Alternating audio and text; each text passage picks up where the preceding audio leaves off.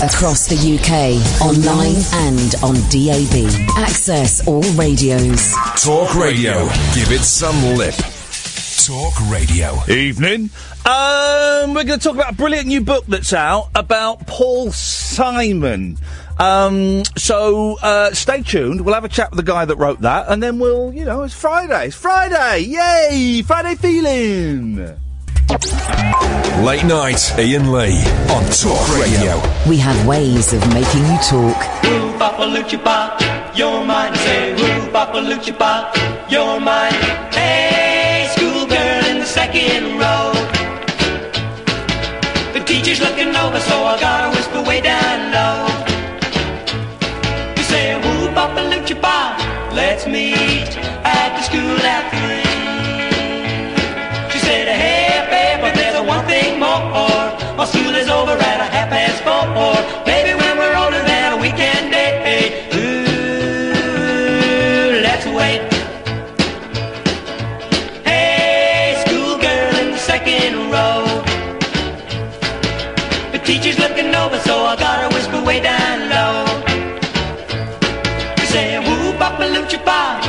Let's meet after school at three.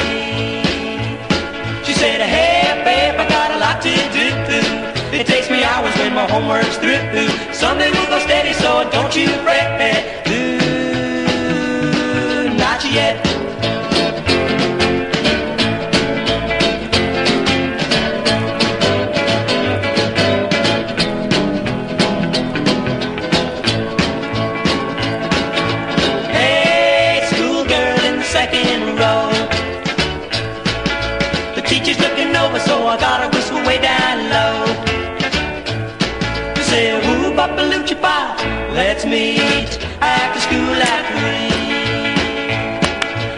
Then she turned around at me with that gleam I in love her it. I love eye. it. She said, I'm sorry if I passed you by. I'm gonna skip my homework, gonna cut my class. I love it. I, I love it. I love it. I love it. You know, the other week I played that um, true or false song, and I asked you to guess who it was. Uh, none of you guessed it was it was Paul Simon. Well, this is this is Simon and Garfunkel. Now, I was aware this is quite famous. This song. Yeah. This is quite a famous song. This was before they were Simon and Garfunkel, when they were Tom and Jerry, and they kind of, um, they they they they, they sort of had a hit and sort of had a bit of a. Oh no! Oh, they, it's not that good. Uh, they had a hit, and then they sort of didn't have a hit, and then they went off their separate ways, and you know, kind of, kind of all kinds of things happened. Then they got back together and became Simon and Garfunkel. And I, I'm quite. Here's the thing. You know, I'm an old head, right? I, I'm in my mid forties, and you know, I love my '60s music. You know, I love it. The Beach Boys and the Monkees and and, and the Beatles and all that. I was quite late coming to realise that Simon and Garfunkel vocally a genius is, and Paul Simon is a fantastic poet. I, it, it's only in the last couple of years when I bought a box set of all their albums for like 20 quid or something. And I sat down and properly listened to them. You know, I thought, wow, this stuff is brilliant. Absolutely brilliant. And I'm really thrilled. And I was, I've been looking for a Simon and Garfunkel book for ages. And there's, I think there's one or two out there that aren't very good. So I was so excited. Um, when I saw that there was a, a biography of Paul Simon coming out, and I was even more excited when I saw it was written by a guy called Peter Ames Carlin, because I've read a couple of his books before. He's an excellent writer. Um, and he's written a brilliant book about the Beach Boys, one of my favourite Beach Boys books. He's written about loads of other bits and pieces as well. The book is called Homeward Bound. The Life of Paul Simon. It's a weighty tome, but every page, every page is uh, is a revelation. I'll tweet the link to where you can get it. I'm really thrilled though. We've got Peter Ames Carlin on the line. Evening, Peter. Hello, how are you? I'm very, very well, man. How are you doing? I'm doing great, thank you. I loved, loved, loved your book. I thought it was absolutely brilliant.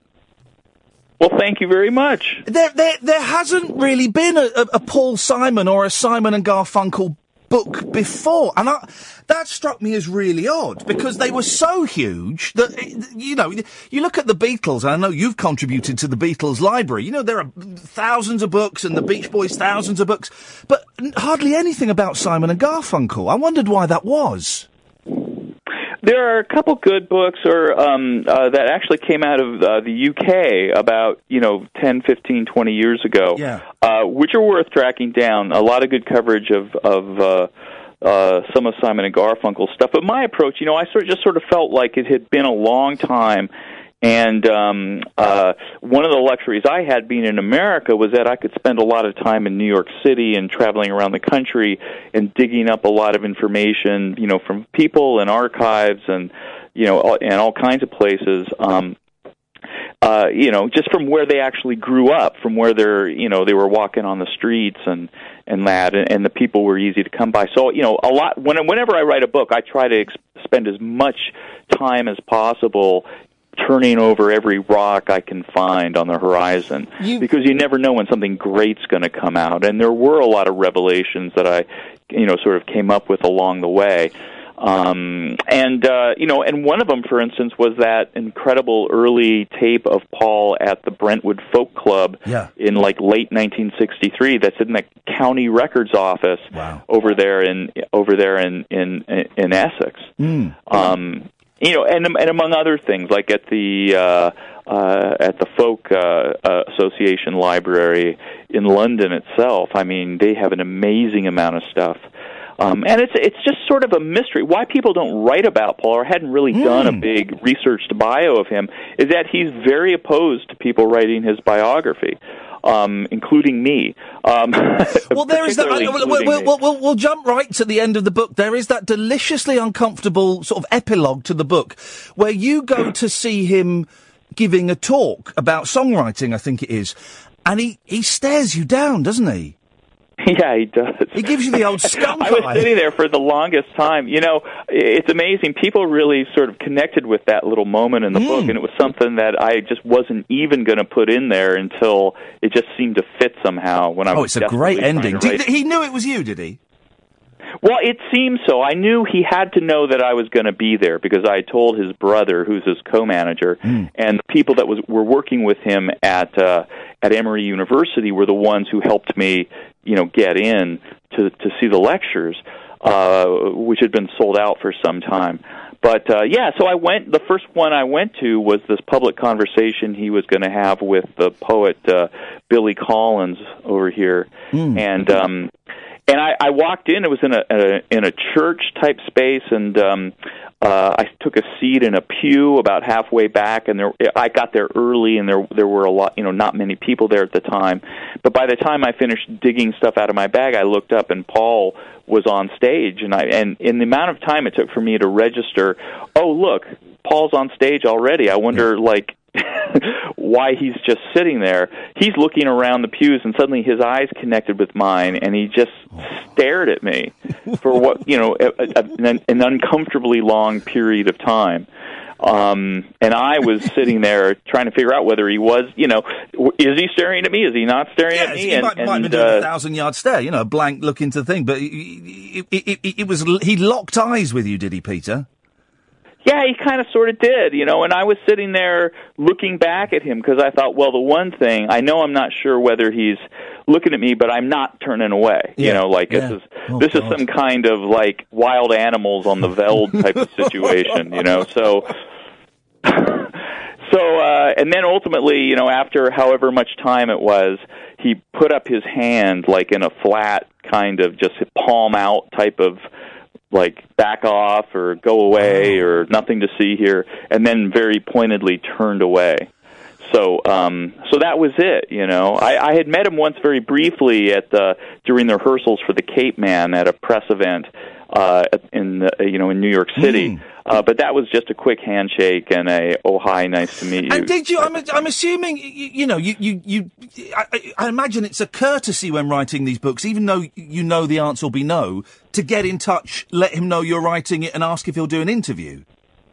Oh, of course. I mean, that's just the pro forma thing. But Yeah. the other thing is, uh, I, you know, we had a lot of friends in common. I mean, particularly since I'd spent, you know, the previous few years writing that book about Bruce Springsteen and got to know the people in his circle Yeah. very well, and, and the people at Columbia uh, Records, where they both, you know, where they both were working, you know, recording for at the time, and um, or for a, quite a while, I should say. Uh, and I thought like there was enough good buzz about me in those corners that if he checked in, you know, it would it would it would all be good. But um, but he did, and he did check in. Uh, I know with Jon Landau, Bruce's manager, uh, and I think John said some nice things about me, and then. Um, Still nothing, you know, and, and he was extremely opposed to me. The, the the impression I get from reading, well, it's, it's not even an impression. You pretty much state it.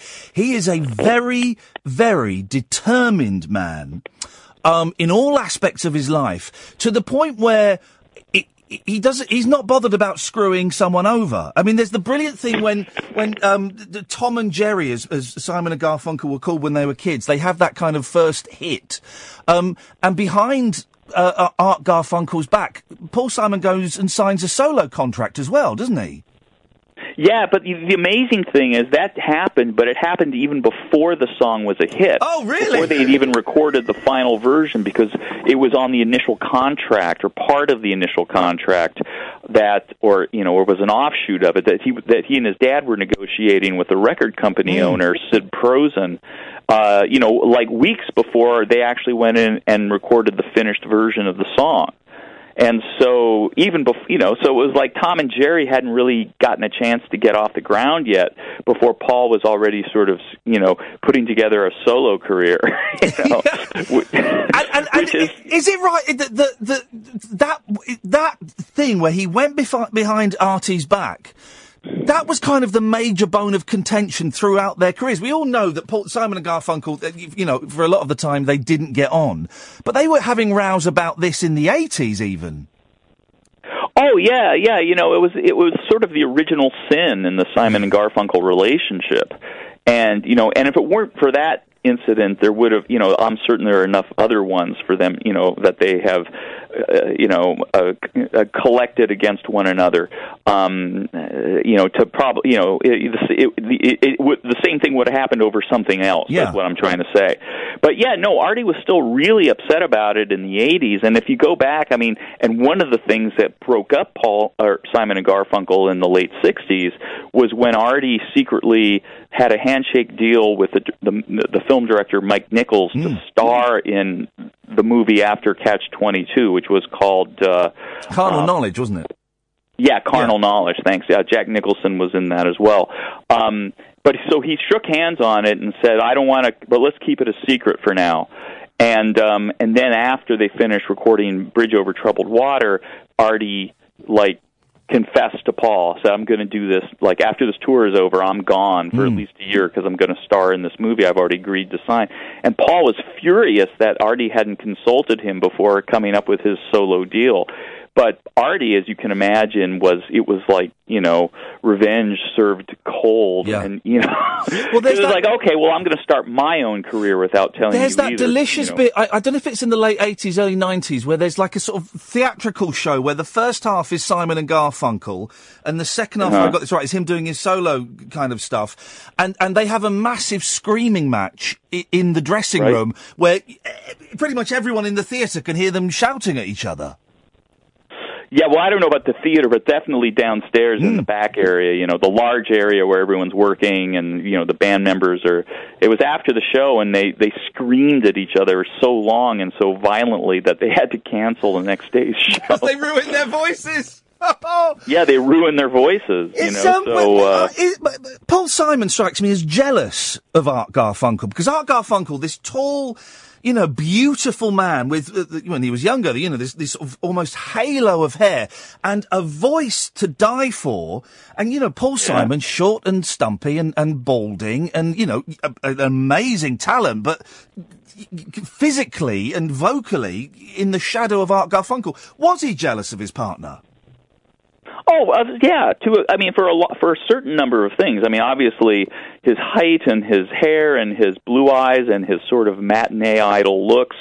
Um, but at the same time, Artie, of course, was having a lot of trouble because Paul was, you know, because he was envious of Paul's control Yeah. over their career because he was the songwriter. And so to the, they needed, you know, Paul felt much more comfortable going on stage and trying to become a pop act with Artie by his side because Artie was like, not only had that beautiful voice, but was also so great to look at. So when they did go their separate ways, I think, you know, Paul was definitely sort of crippled, you know, paralyzed for a while trying to figure out what to do next because how could he possibly go on stage and sing these songs, including Simon and Garfunkel songs, without Artie, you know, by his side to to add the you know the gloss, you know, to add the extra beauty to the to the performance, you know, and so. um uh, you know, so that was a big problem. But they were, you know, the, it, it's that thing that happens, and I think a lot of relationships where the thing that draws you to your partner is also the same thing that repulses you from them eventually. Yeah, yeah.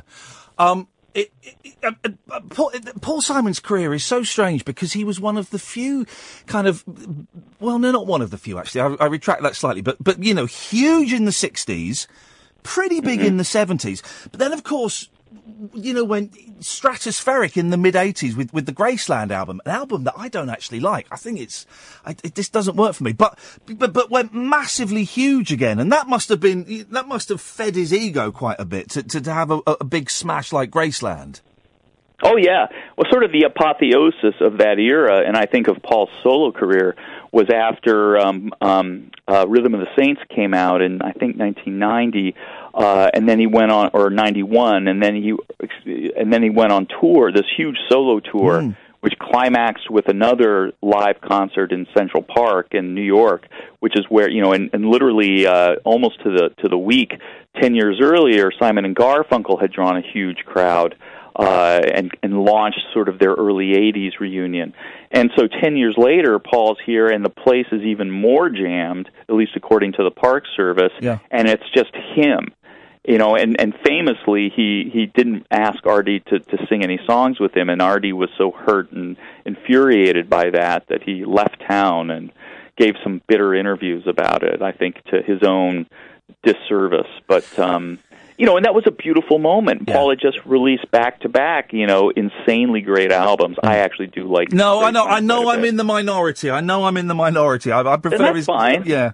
It's- You don't have to, you know, everyone doesn't have to agree on everything. And so, uh, you know, but the one thing in your earlier statement, I think one thing that I think you're underestimating is that he was huge in the 70s. Yeah. I mean, don't forget, you know, I mean, it was just because I, I was growing up at the, at that time listening to AM radio, certainly for the first half of the 70s, and there was almost never a time when Paul wasn't on the radio. You're right. I think. I, I think I meant in terms of comparative sales. You know, Bridge Over Troubled Water Yeah, sold yeah, however yeah. many millions, and his solo albums no, only sold a couple of million. You or you know. Yeah, right. What a come down. Yeah, I know, So, uh, you know, but he had a number. One, I mean, yeah, you're you're right about that. Um, but still, to me, it's like he was so omnipresent during the '70s. You know, and he was hosting Saturday Night Live and making a big hit with with those episodes, writing his own stuff. You know, won a Grammy or excuse me, an Emmy for writing co-writing his uh, his his special in 1977. Which, Ch- Chevy Chase in it, and uh, which is uh, yeah, I watched. I, it's all on YouTube. I watched all of that. Yeah, yeah, and it's sort of a cool show, Um, Yeah. and there's interesting stuff in it. I mean, nobody watched it, so that didn't work out. But you know, but right after that, he had another two, three back-to-back big hits with "Slip Sliding Away" and uh, you know the song that uh, you know, and and on and on. Um, so yeah, but He's you're right. never- He had that massive moment in the mid '80s Yeah. through the early '90s. He's um he, he, his last two albums. I mean, albums don't sell these days, but the last two albums have been critically lauded. He's never really had a dud, apart from the Capeman Broadway show. But then, retrospectively, the music is from that is still seen as brilliant, isn't it? Oh, it is brilliant. Yeah, a lot of it is. I mean, that album that he put out where he does the songs, uh, Paul Simon, I think, sings songs from the Cape, you know, songs from the Capeman, I think is what it's called, is just jaw dropping. I mean, there's a, two, three songs in there that kind of don't stick with me. They're more sort of narrative driven hmm. and, you know, and less kind of, you know, but the stuff he he he writes these insanely great doo-wop songs and 50s rockers and all the way up through, you know, sort of, you know, Latin music of various types, bombas and, you know, I mean, it, it's it's it's it's it's an incredible piece of work and hmm. it's of course produced and performed, you know, uh, to, you know, to perfection. Um, where are Simon and Garfunkel now? Do we know? Do we, do we know if they're if, if they're still talking or you know? uh, I, I'm I'm aware that famously um, David Crosby and Graham Nash from Crosby, Stills and Nash have had the mother of all fallouts, and they're saying I'm never working with that son of a bitch ever again. Do, do, do we know what, where Simon and Garfunkel are with each other? pretty much there, at least publicly. I mean, I mean, I know that neither Crosby or um, uh, or Nash have ruled out, I guess, Crosby, Stills, Nash and Young reunion. You know, which I think Neil wants to do too. Yeah. But with Paul and Artie, you know, they they toured together. They were just on the verge of, or had sort of started the early legs of a two-year world tour in 2009, 2010, right around then, when Artie's voice developed that paralysis um, and he ended up uh, uh, not being able to do the tour. And then for a few years, it was still very sweet and loving between them in public. But then I don't know what would have happened. But suddenly, uh, uh, you know, and Paul was saying, "Well, whenever Artie's ready, I'm gonna, you know, we're gonna do it again." I'm like really looking forward to it. But God only knows what happened between them because since about the mid aughts on. They've just been at each other's throats again, and it, it's a very uh, it it's dismaying. Or, yeah, Um, yeah. I've got to say, Peter, just going off on a slight tangent, you, you've written one of my favourite. I'm, I'm a huge Beach Boys fan, and, and your book, um, Catch a Wave, um, it, it, it was essential reading when it came out. How, how did you find? Did you get to meet Brian? Oh yeah, no, I worked with him very closely on that book. Yeah. Actually, I had interviewed him before for a few years. Uh, I used to work at People magazine, Hmm. and um, and then I got to. He had a new record coming out, and so I got to go do a a profile of him, and I met met him and got to hang out a little bit, and we all sort of hit it off. So then, when I had other stories you know, in magazines and and newspapers over the next few years. Uh, I worked with them then, and then when the book deal came through, they were like, "Great, come on, you know, whenever you need us, Wow. we're here," you know. Yeah. And so I had incre- incredible access, and of course, the thrilling thing was that was when I was sort of at the height of my research was when he was at the height of relaunching Smile. Yeah, wow, Um, man. Yeah, so they were sort of in the middle of those sessions, and you know, and I got to you know uh, see and and and you know and and and witness a bunch of really really cool things. I've so, I've, in, I've been lucky enough to interview Brian. Uh, I think three times, and and two of the times he was there, and one of the times he wasn't there. You know, and I was I was speaking Right. to Robot Brian. You know, but the, Right. the the first time I met him, and I never thought I was going to meet him, and he said to me, "Hey man, what's your favourite Beach Boys song?" And I said, "Oh, it's Marcella." He went, "Really? Uh-huh. You like that song?" And then he just started singing it in front of me, and suddenly Yeah. I was twelve years old, and my hair, right. it was oh god. So to to have been in the position you were in, Peter, um, that must have just been amazing. You must pinch yourself sometimes.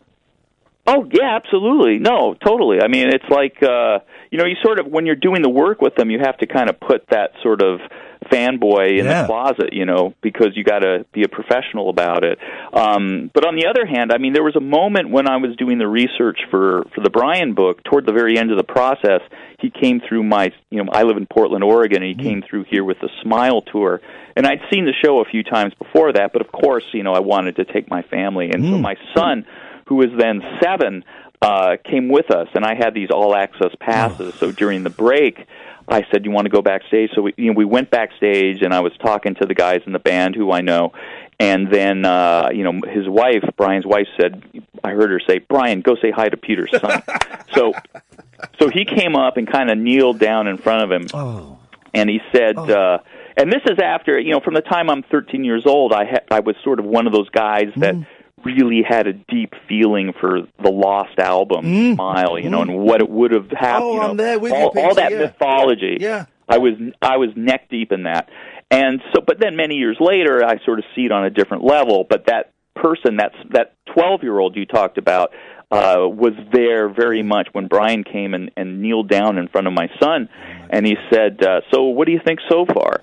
and um, Teddy said, um, "Oh, pretty good." And uh, he was a little, you know, struck. He didn't quite know what to say. And Brian goes, "Hmm, pretty good, huh?" And then he said this thing that just made me shiver all over. He goes, "Well, wait till you hear Smile. It'll knock your socks off." Man alive, isn't that beautiful?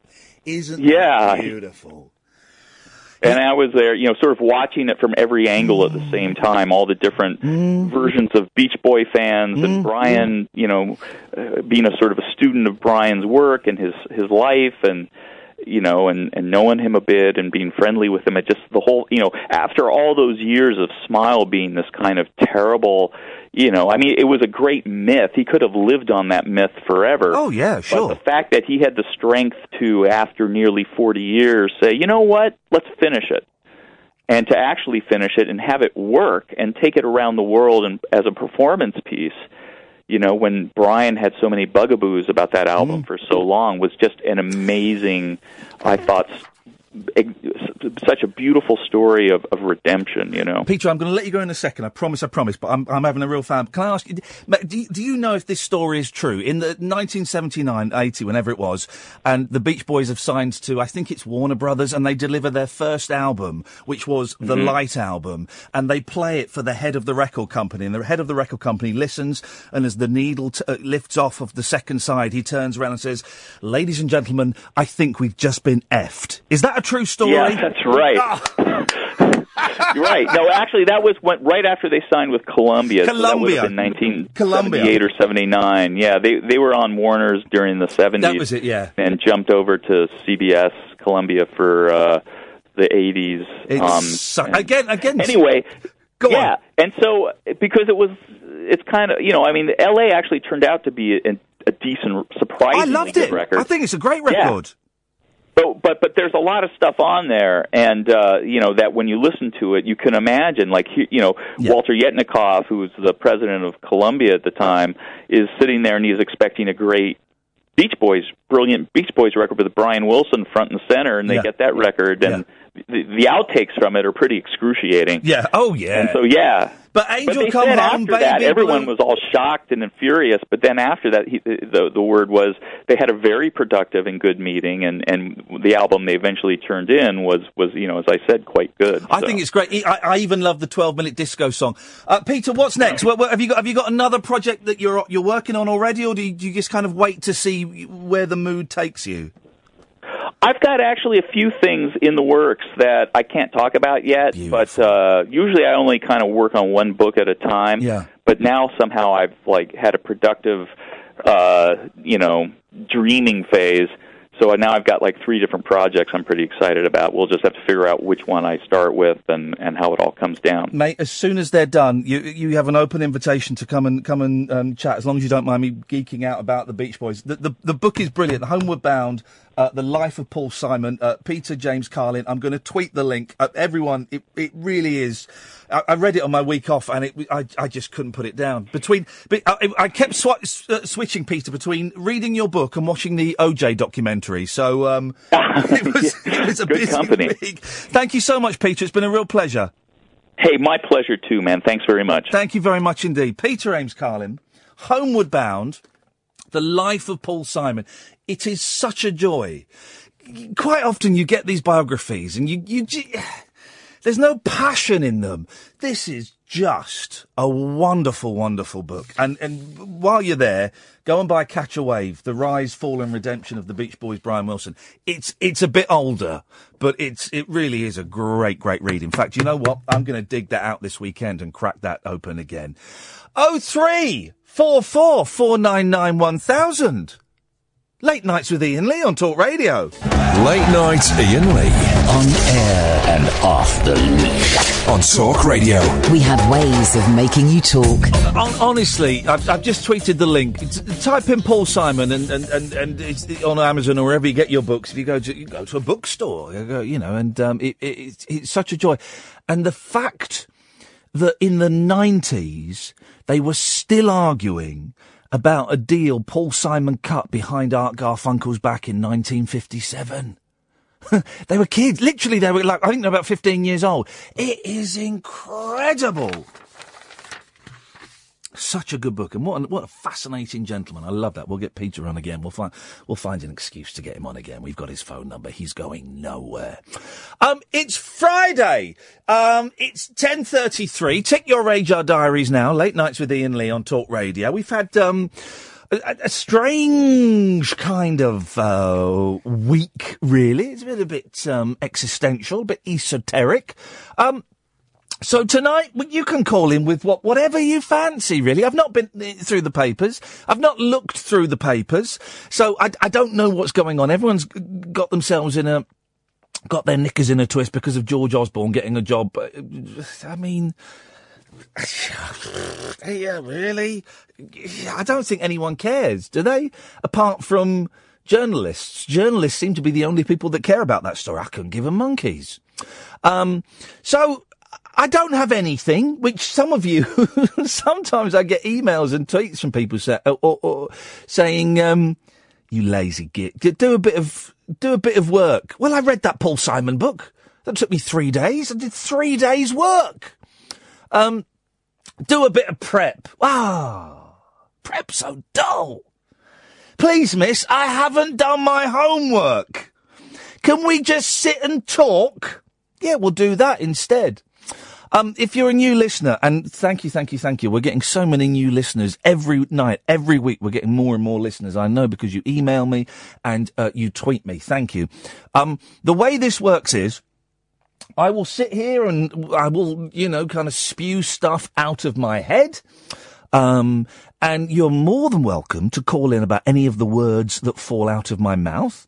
Or you can call in about anything you fancy yourself. Even George Osborne, if you want to talk about that. I, I mean, it really is anything goes. We did yesterday, thanks to some callers, we did um, start nudging towards we didn't start nudging we, we we ran up and licked conspiracy theories a little bit and i'm always i'm always happy to take your calls on conspiracy theories i when it comes to those things i tend to be um uh, quite straight laced i generally buy the um the official line on things. Generally, I do. I, I do think Princess Diana was killed because she was being driven by a, a, drunk person who was going too fast and they weren't wearing seatbelts. That's what I think. I do think that 9-11 was a bunch of Saudi terrorists uh, who'd put in two years of training to fly planes and then they went and hijacked planes. I do think that that's that and the buildings collapsed because they were hit by two massive jumbos. That's what I think. Um, of course we landed on the moon. Why would they fake the moon landings? I mean, we've really gone uh, above and beyond this week, I suppose, actually, with the, the flat Earth and the hollow Earth. So I'm I'm really happy for um, you to call in if you have got theories or ideas that are outside of the norm. And I hope if you have been listening this week, you have heard me speaking to a gentleman who thinks the earth is hollow and that Nazis live in there. Um, a, a, gentleman who believes that before he was born, he was given the choice of either coming to this planet or a purple plant-based planet, and he chose this one because he liked the colour. And um, the the guy who phoned in about Princess Diana. I hope you think I've given them, as I would give you if you were to call in, a fair crack of the whip. I've challenged them because that is only right, I think. Actually, I didn't challenge the Hollow Earth guy. I felt sorry for him. Um, but I, am not. It, it's not one of those shows where I'm going to laugh at you and take the mick. Uh, uh, you, you'll get a fair hearing, and I'll question it.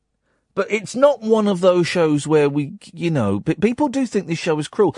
A woman, um, do you remember yesterday, last night's show? Ian, Jay, and Alan. I'll come to you in a bit. Oh three four four four nine nine one thousand. Last night's show, we had a caller called Mark, and um, it was a nice little clip, and it we, we, we posted it online. A, a, a young lady said, "No wonder you don't get any calls anymore. Fake news. We do. We got a load of calls last night.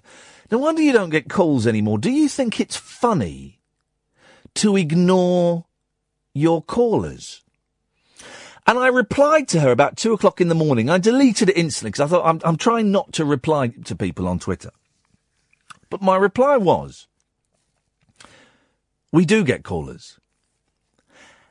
And I didn't ignore Mark at all. If you were listening, I was giving him a verbal cue to start speaking. It, it, it's kind of an accepted cue to say someone's name. Mark. It's slightly easier if they're there because you can indicate with your hand. Mark. Um, Mark. I, I was giving him a cue to speak. I was never talking over him. I was only speaking in between what he said. So I don't think it was cruel or, or mean or, or, even ignoring. I did think it was funny. Yeah, I thought it was funny. But, um, so, what's the point I'm trying to make? There is no point. None of this matters. But some people will hear, um, Mr. Ethical, for example, is another gentleman. They will hear a mean show. And, um, this isn't a mean show at all. Au contraire, this is a, um, a very warm, open show. It's a drop-in centre for the lost and befuddled. I like to describe it as, and everyone gets a fair crack of the whip. And I will challenge a, a 43 year old man as much as I would challenge a 12 year old girl, as much as I would challenge a 92 year old man. Everyone gets equal treatment here. And some people think, oh, he's an old man. Shouldn't be questioned. Oh, it's the kid. Oh, it's a disabled person. You should, you were a bit harsh on them. No, no, no, no, no. No, no, no, no, no. Everyone gets treated the same on this show, whatever their age, their physical or mental um, capabilities, they, they will be treated as, an, as, as a responsible person who is able to um, engage in a conversation. Um, with that in mind, I open the phone lines to you. I've got three calls lined up already, and I will get to those uh, after these sets of ads. Um, but you're welcome to call in. Um, if any of what I've just said has made sense, well, then there's probably something wrong with you, because I'm just rambling. I don't know what I'm saying. The way it works is you dial us up, we take your details, we call you back. The phone number is 0344 499 1000. 0344 499 1000. You're listening to Tick Your Radar Diaries now. Late nights with Iain Lee on Talk Radio. Late night, Iain Lee on Talk Radio. We'll get you talking. Right, let's crack on with the calls, shall we? Let's go to Ian first. Evening, Ian. Hi, Ian. All right, how's it going? Yeah, it's all right. What you got for us? Come on.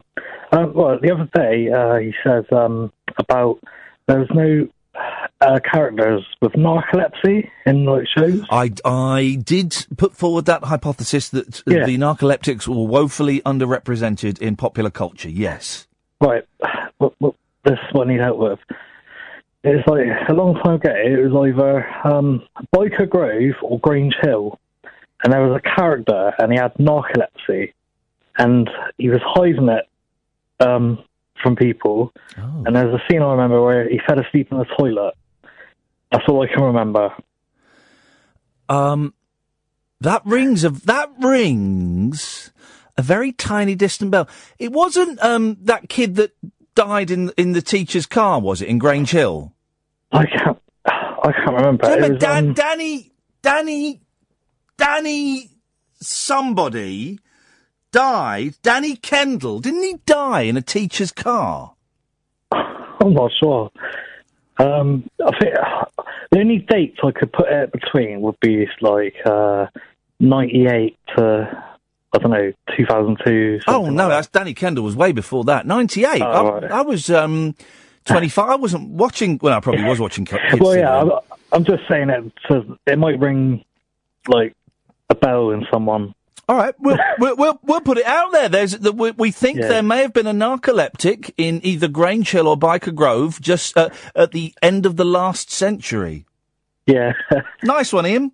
All right. Thank you, mate. Cheers. Let's go to Jay. Evening, Jay. Good evening. Oh, no, hang on. Sorry, Jay. Hang on. Oh, hang on a minute. Uh, Jay, sorry, I, I pressed the wrong button. Yes, boss. Oh, that's all right. How are you doing, mate? I'm all right. I have binged tonight. On what? I have binged on beer and whiskey and pizza and Iain Lee podcast. Oh, God. I've listened to every single one from this week in one fell swoop. Oh, that's going to rot to your brain. I think I'm losing my mind. Yes, mate. Firstly, mate, it's great to have you back. Yes. I've very much enjoyed all of the output I've just binged on. Well done. I had to. I had to make a political stance last week, and um, let's just say, let's just say, James O'Brien won an award this week. Uh, thank you. I thank you. Good radio. Good radio has been rewarded partly because of the pressure that the strike put on the uh, award Yeah. organisers. I joined on the strike. I only listened to. Uh, I didn't listen to any talk-based radio. Was that okay? Was that enough? Well, you, so you scabbed a bit. I scabbed on music radio. Well, but- um, and I scabbed on podcasts of radio shows. Podcasts are called. The, the, the, hey, hey, listen. I'm not going to fall out with. I'm not going to do what they did to um, um, the the fella in Brookside when he scabbed, and they um, they drove. He, he went mad because he scabbed, and so he drove his car round and round the garden, and uh, like a teddy bear, and he ripped up the garden. I'm not. I'm not gonna.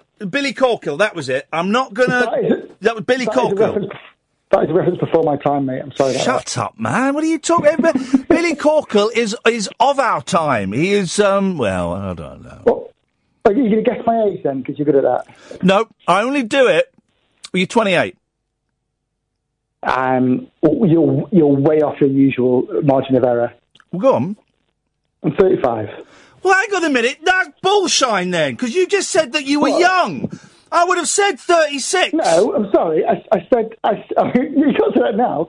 No, I said I was too young for Brookside. No, you're not too. You're 30. No, Jay, you have given fake hashtag fake news. 36 is not too young for Brookside. What the hell are you talking about? When was that Jimmy Corker? It was probably like 84. I think You about said you were too young for Brookside, so I instantly Right. d- completely. First of all, I only ever call out people's ages when I'm confident of them, right? So when people say, Right, "Go on, okay. what's my age?" I can never get it. But I would have Yeah, said okay. 36. But I, I undercut myself because you said you were too young for Brookside, making No, me I- think, I- making me think that you grew up in a post Brookside uh, world. You didn't. You were I not remember- too young for Brookside. remember- I, the only thing I remember from Brookside was the um, the, the, the, dodgy relationship with uh, Beth Watson. Oh, hang on a minute, mate. Sorry. So you remember something from Brookside, a program that you were too young for? I said I was too young for the. But you, no, you didn't. No, you didn't. You said you were too young for Brookside, right? So instantly, I'm shaving. I'm shaving ten years off your age, and then you're going, "Oh yeah, but Yeah. I, but I remember. I, I remember. Um, I remember bits of Brookside. Oh, so Yeah, you weren't end. too I, I young. remember the tail end. I do. The tail end. I do. Unbelievable. Anyway, yeah, yeah, I- Kath, you, you put this bloke through, did you? And I'm going to have a word with you after the show because he should not have got through. This guy should not be I- on the air. I'm sorry, I didn't mean to put it in the back foot. Can I talk about what I wanted to talk about? Please do, Jay. That would be greatly appreciated. I, Go on. I want to know where I can get hold of some tramadol. Oh, don't know. Because that stuff Oh, seems like a lot of fun. No, no, no, don't. It, it, it, uh, and I have to say this because my bosses will tell me off, and uh, someone will complain. Um, you uh, you don't uh, tra- only use tramadol if it is prescribed to you by a physician. Follow the correct dosage, and um, What and on earth happened on Wednesday? It was dynamite listening, but what on earth? I've never heard such concentrated claptrap from the entire show. I mean, it was it was it was intense. it felt seriously like to me. You're probably too young to remember this. It felt like a proper phone-in show from the late nineties. You you probably Uh, weren't born then. It- well, I didn't listen to talk radio. No, of course you didn't. um, but, but I was now you're going to go and quote some some bits from then, aren't you? Yeah. But um, no, it was I, I, even people who previously I thought were solid. You know, Martin Sweetheart and and, and Oh, you and did not think. Martin Sweetheart was solid. He was he was lovely, and then he went crazy. He went no, I don't want to use the word crazy, but he he went um, peculiar. I mean, it was it was great listening, and, and they seem like very like I mean, uh, you know, likable people. But oh my goodness, the things they were talking about. I mean, you know, you said you were worried about being too harsh on people. I think you go too easy on some of people. Oh no! I tell you why. I tell you why I, I'm I'm I'm doing that. I'm I'm experimenting. I'm changing your image, Yeah. darlings. I'm experimenting with just easing off the throttle. Quite. In fact, I'm I'm experimenting with parking the car in a lay-by at the moment because I quite like because the show you're talking about Wednesday, right? I didn't Yeah. do anything. I didn't do anything, and it was one of the best shows that I've ever done. It was great. Um, Beca- I mean, because I mean, because I, because I pulled people out chunks of my hair. It Yeah. was great. I pulled out chunks of my hair. Yeah, you see, and that's and that's because that's because I, I eased off the accelerator. Jay, listen, thank you very much indeed. Tramadol is a very very naughty drug. Very, but only use it if it is prescribed. L- uh, LBC were doing a massive advert for Spice today. I think they thought it was an anti-Spice feature, but it, honestly, I was listening to it as I was out walking the dog. They did a tw- twenty minute thing about Spice, this drug, right? And I'm texting my mate going, Are you listening to this? It's doesn't sound good. Honestly. And then they. And, and I'm. And I'm. This is really odd, right? So there's a reporter talking to O'Brien, right? And the reporter then named a specific alleyway off of a specific street near Leicester Square, right? And he said, Do you know that that alleyway? And, and James said, Oh yeah, I walk past it every day. Named it so we could locate it. He said, Right. Have you noticed that there's always a queue of people there? He said, Yeah, yeah, what's the queue for? He said, Right. At the end of the alleyway, there's a phone number on the wall, and you phone up that number, and um, uh, someone will come and meet you on a Boris bike and deliver you spice. And James said, Oh, that's interesting. And they broadcast that, that the exact locale. I'm, I'm being deliberately vague because I'm a professional. They broadcast the exact location to go and find a phone number to get this uh, this drug delivered to you. And I'm thinking someone's gonna someone's gonna say something in a minute. Someone's gonna apologise or, or or say don't go and do that. Or no, they didn't. They left it at that. Don't do drugs, kids. Don't do drugs is, is my advice. But uh, why would you listen to an old fart? Abraham. Hello. Hello, Abraham. How are you doing? I'm good, thank you. What you got for us? Um, you know when you're talking about conspiracy theories, I've got one. Go on. Um, everyone that's got a mobile phone, they're walking around with a bugging device. It's got audio, it's got cameras, and the government can switch it on and listen to what you're talking about and and watch what you're doing at any time. Um, there was a story in the papers last week that the, you know those Fitbit, those little black wristbands you see um, Yeah, yeah. idiots wearing, that spies can can hack into your Fitbit. I don't know why. Yeah, but they don't need to do that. They could, they could tap into your phone. Right, yeah. It, it's, o- it's only an app. But well, Really? but yeah, but but do you think the government is actually doing that? I think uh, the government could, could pinpoint, uh, you know, targets that they want to do that to. Yeah. So you think that they're Uh, doing it? I don't think they're doing it to me. No, well, here's, here's the thing, right? I'm going to say something, and I don't mean this to be offensive, okay? Yeah. How come we haven't had a major terrorist atrocity in this country for quite a long time? I'm thinking of um, of uh, uh, the Bataclan. I'm thinking of uh, the the other attacks that they had in Paris. That the, the, there's all the. Why have we not had one in this country that I can think of. Obviously, there was Lee Rigby, but I'm thinking of a big, you know, kind of ex- explosion. The, the only one we had was seven seven. The only one. The, the, the, the last. Is it because our intelligence services are so bang on the money that they are they are spotting these things before they happen? Yeah, we probably don't, don't hear about Well, half yeah. of the Well, is it is it that? Is it because the ISIS agents in this country are idiots, or is it because? And here's a conspiracy theory that I'm happy to explore. Yeah. The threat is minute. ISIS is not the um, is not the all powerful um, evil that we've been told it is, and that there is no threat, but they're using the threat of ISIS, they, the government, to keep us living in fear. I agree with that. Well, I'm not saying that's definitely the case, but I'm, I'm, I'm saying that, that that is a possibility. Do you not think it's odd we've not had, you know, a bomb going off on a train or, you know, an, a, a couple of idiots with machine guns at, at a Whiteley shopping centre or something? Do you know what I mean? Yeah. Well, putting the people at fear um, makes them uh, legitimately able to put more cameras out there, more security out there, more police force out there, more control. Um, yeah, yeah. Uh, Abraham, listen, thank you for that. Alan, we're going to come to you after the news, to give you a fair crack of the whip. Um, I don't know where you've sent it, Catherine, but it's certainly not to my email address. Um, do you know what I mean? It really does strike me. Uh, um, Catherine's saying that the, the top cops reckon they've foiled 13 attacks since Lee Rigby. Uh, ha- okay, have they though? Have they? I don't know. This, I'm, I'm, I'm not, you know, saying this as fact. I'm not saying this to, you know, make light of those those those horrific events. Of course not. But um, is it because our intelligence services are bang on the money, bang, completely inappropriate word, or is it because there is no threat? Oh three four four four nine nine one thousand. Late nights with Iain Lee on Talk Radio. Talk Radio.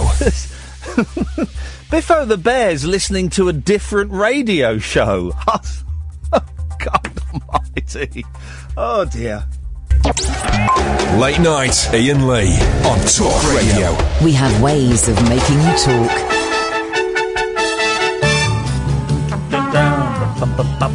Such a good bit of music.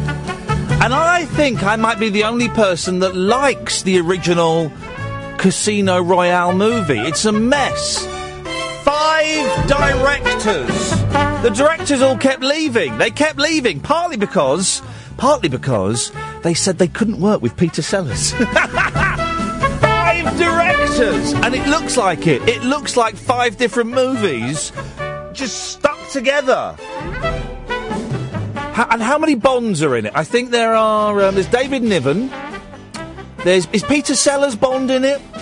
Woody Allen is Jimmy Bond. Um, is there a fourth? There's a fourth, I think.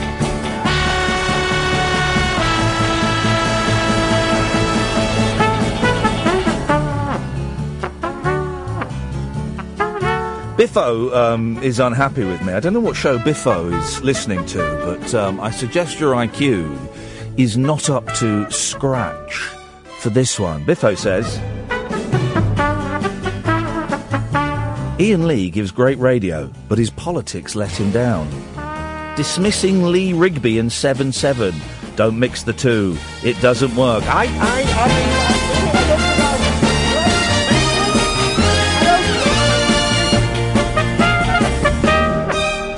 I'm sure I went to pains to say at least two or three times, um, I'm not being dismissive of those horrific. I, I'm sure I, did, yeah, yeah. Go and listen to Talk Sport. I think that's more suited at your level, Biffo. Well done. Good lad. Good lad.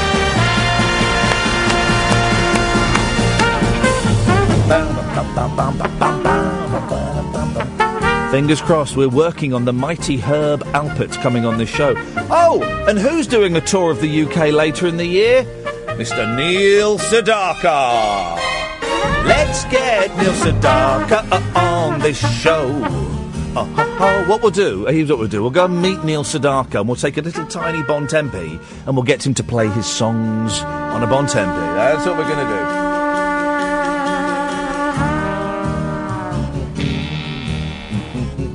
I'm tempted to uh, watch the Casino Royale. It really is a mess. Five directors. They just kept leaving, saying, ah, I can't do this, can't work with this. And, but I remember watching it as a kid and loving it. There's a brilliant gag with Bernard Cribbins, who's also coming on the show soon, hopefully, where he drives um, a taxi from London to India or something, doesn't he? Beautiful, beautiful mess. There's a real interesting. Um, I, I've got a friend, and I, I use the term friend loosely. No, I don't, because I was going to say, because I've only met him twice, briefly. But actually, friends, friendship these days can be entirely digital. It's, it's a legitimate form, and uh, we, we communicate um, on various mm, Twitter feeds. And, and, and he, he's a music nerd like me, but he, a bloke called Andrew Hickey. He's a brilliant writer as well. He self-publishes um, or crowdfunds um, books about the Beach Boys and about the Monkees and things, and they're, they're brilliant, absolutely brilliant. I tell you why they're brilliant because I quite often I disagree with him a lot, and I love having you know argue. I love reading his books, going, well, that's wrong. Well, it's, that song's brilliant. What's the idiot talking about? I love it. I love it. And he's a great writer, and I follow him on Twitter, and he's he, he- he's um he's really good. But he he's thinking of writing a blog, and I do think he should about a very specific subgenre of of movies. In the mid to late sixties, there were a series of of, of British surrealist movies. Casino Royale, I think, just about fits into that. There's a brilliant film written by Spike Milligan called The Bed Sitting Room. Oh, it's it's great. Uh, Peter Cook and Dudley Moore are in it. I think Harry Secombe's in it. It's about um, Britain after it's been wiped out by a nuclear holocaust. Oh, and it's funny. And one of the characters, it's, surreal, right? One of the characters, and I can't remember how or why, but turns into a bedsit. Literally turns into a bedsit. It's the weirdest thing. I haven't seen it for a while. I, I, I got it on a, a, a bootleg copy, but you can get it officially now. My sister bought it for me for birth. I, I need to watch it again because it's just marvelous. Other um, uh, uh, surreal films, The Magic Christian, which we've talked about a lot on this show. Um, there's a great one starring. Here's a here's a pairing: Michael Crawford and John Lennon, called "How I Won the War." Oh, it's it's brilliant, and it, it's who's in it. Ev- everybody's in it. They're all the same people are in these films. It's Michael Crawford, John Lennon. Please, sir, me feet's wet, sir. Um, Roy Kinnear. Um, the bloke who did um, Michael, who's the bloke who did the voice of Paddington? There, Michael, Michael, um, um, um, um, um, um, um, um, Bond. No, no, no, the guy who, did, guy who does who reads it. Maybe he wasn't called Michael. You know the guy, the old guy. Um, um, Lance Percival probably pops up in it at some point. Um, and it's brilliant. It's about the most inept army troop being sent to war, and they all get killed, apart from Michael Crawford, who's an upper class twit, and he survives. Michael Hordern, thank you, Catherine. And it's oh, it's wonderful, and I love it. And when they die, they come. They, they, the character is still there, but they're painted uh, like blue or green or yellow. Oh, it's a great film. It, it- it really is. Uh, it, it, it's it, lots of silences in it. Wonderful, wonderful silences. And uh, why am I talking about that? I don't know. Just seemed like a nice thing. Oh, Bedazzled, of course, the, the Peter Cook and Dudley Moore film, which is just. Have you seen Bedazzled, Kath? Oh, it's it's so good. It's so it's just beautiful. Um, and Eleanor Bron in it, uh, her her most stunning, and, and, and Peter Cook is his most slimy, and Dudley Moore is most dumb. It's just wonderful. Um, I don't know why I'm talking about that. That's the kind of show. I'll start talking about something and, and, and end up talking about how um, beautiful I think Eleanor Bron is. Kids, you still listening? um, you can watch the show tonight on Periscope. We- We've been on Periscope all week. We'll probably be on Periscope all of next week. I do Periscope when I'm feeling okay. When I'm feeling lousy, we don't do Periscope. But if you go to periscope.tv slash Iain Lee, I-A-I-N-L-W, it'll pop up. And during the adverts, I might sing you some songs on my ukulele. Oh three, let's crack on with the show, Lee. Enough of this bullshine, for goodness sakes. Oh three four four four nine nine one thousand is the telephone number. Alan.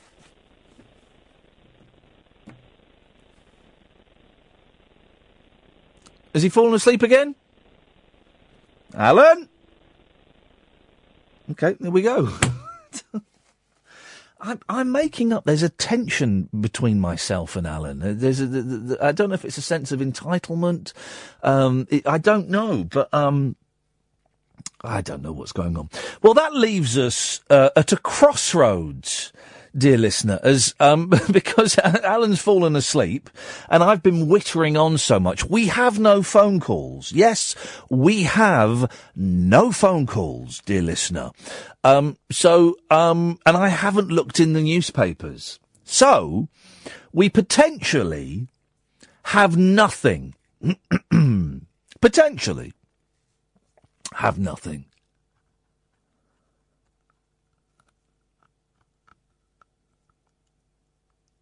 We might have something.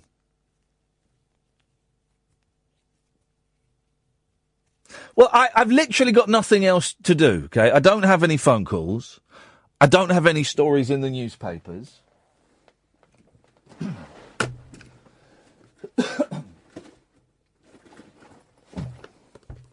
so I'll read. I'll read. Um, I'll read. I might. I might as well. I've got nothing else.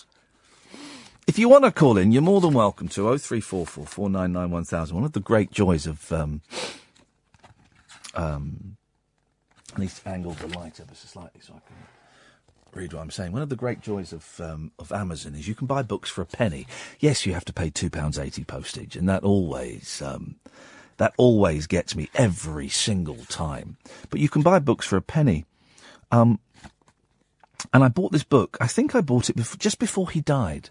The uh, Gene Wilder autobiography. Um, I say the Gene Wilder, the autobiography. I think he may have written a few more books. I'm not totally sure. Kiss Me Like a Stranger. Um, so I can sit here and um, read if you'd like. I have nothing else. Blank sheet of paper. No newspapers. no calls. So we'll do it then, shall we? Kiss Me Like a Stranger, Gene Wilder, the autobiography. When was this written? Um, published in 2006. Well, the paperback was, so maybe the hardback. 2005. Okay. to Karen, without whom I would be floating like a cork in the ocean. Isn't that a nice dedication? Kiss me like a stranger. Prologue. I won't do the voice. Suppose you're walking out of the Plaza Hotel in New York City on a warm spring day. You breathe in the lovely fresh air as you step outside and walk down the red carpeted stairs, saying a quick hi again to the uniformed doorman. You want to go directly across the street to Bergdorf's men's shop on Fifth Avenue, but the Plaza fountain is directly in your path, with people from all walks of life sitting on the ledge of the fountain, eating sandwiches in what's left of their lunch hour. Talking to their friends from the office, maybe flirting with some new acquaintance, and whispering arrangements for a love tryst that night. Gosh, you feel you feel like you're there. What brilliant descriptive opening two paragraphs. Perhaps some are taking a short sunbath. I've never heard it called that before. Isn't that lovely? Did you hear that? A sunbath. Isn't that? I've never, of course, sunbathing. It's a sunbath. I've never heard that phrase before. Boom, I'm in. A penny well spent. Perhaps some are taking a short sunbath on this first beautiful day of the year, or even sneaking in a quick snooze as they lean their backs against the famous fountain where Zelda Fitzgerald once jumped in fully clothed. You can get to the shop on Fifth Avenue by walking around the fountain or on the path to your left, or by taking the path to your right. I believe that whichever choice you make could change your life. I'm sure everyone has had these mysterious brushes with irony, perhaps referring to them years later as almost fate. Here are a few of mine. Chapter 1 1962, New York. I walked into Marjorie Wallace's small office on West 79th Street. I was very nervous. What do I call you? I asked. What do you want to call me? I heard Dr. Steiner call you Margie on the telephone. Is that all right? Margie it is. Sit down. She indicated the plain couch in front of me. There were no pictures on the walls. Margie sat in a comfortable looking armchair with an ottoman, which she wasn't using, resting in front of her. Her face wasn't warm, but it wasn't stern either. What seems to be the trouble? she asked. I couldn't bring myself to look at her. I want to give all my money away. How much do you have? I owe three hundred dollars. She looked at me silently for four or five seconds. I see.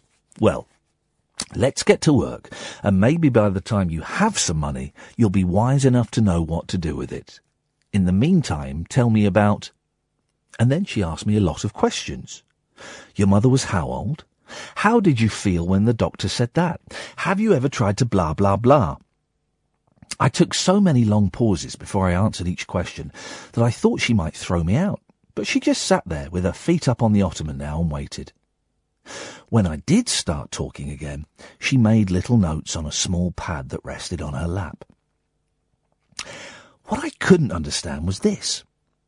Why on earth was I thinking about a 15 year old girl named Seema Clark during all my long pauses in between Margie's questions? Seema kept popping into my head while I was talking about my mother and doctors and heart attacks and my Russian father and masturbation.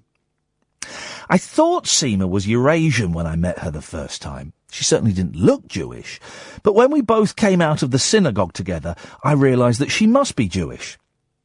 She was the most beautiful girl I had ever seen. I was only 15, but I'd seen a lot of movies and I thought she looked like a very thin teenage Rita Hayworth. I was her date when Seema had her 15th birthday party.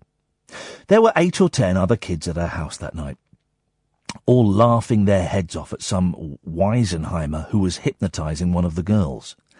I thought he was pretty stupid, but I enjoyed watching the cocky little faker who thought he knew how to hypnotize people because he'd read his uncle's book on hypnosis. Seema held my hand while we watched the hypnotist go through his fake talk. I knew she really liked me. She looked so pretty that night with a pink barrette in her hair and wearing a brand new yellow Angora sweater. Her mother served all of us birthday cake and some delicious coffee. When all the other kids had gone home, Mrs. Clark showed me the coffee can because I had said how good the coffee tasted. It was A&P's eight o'clock coffee. And then her mother said good night and left Seema and me alone. We sat on the couch in an almost dark living room and started kissing.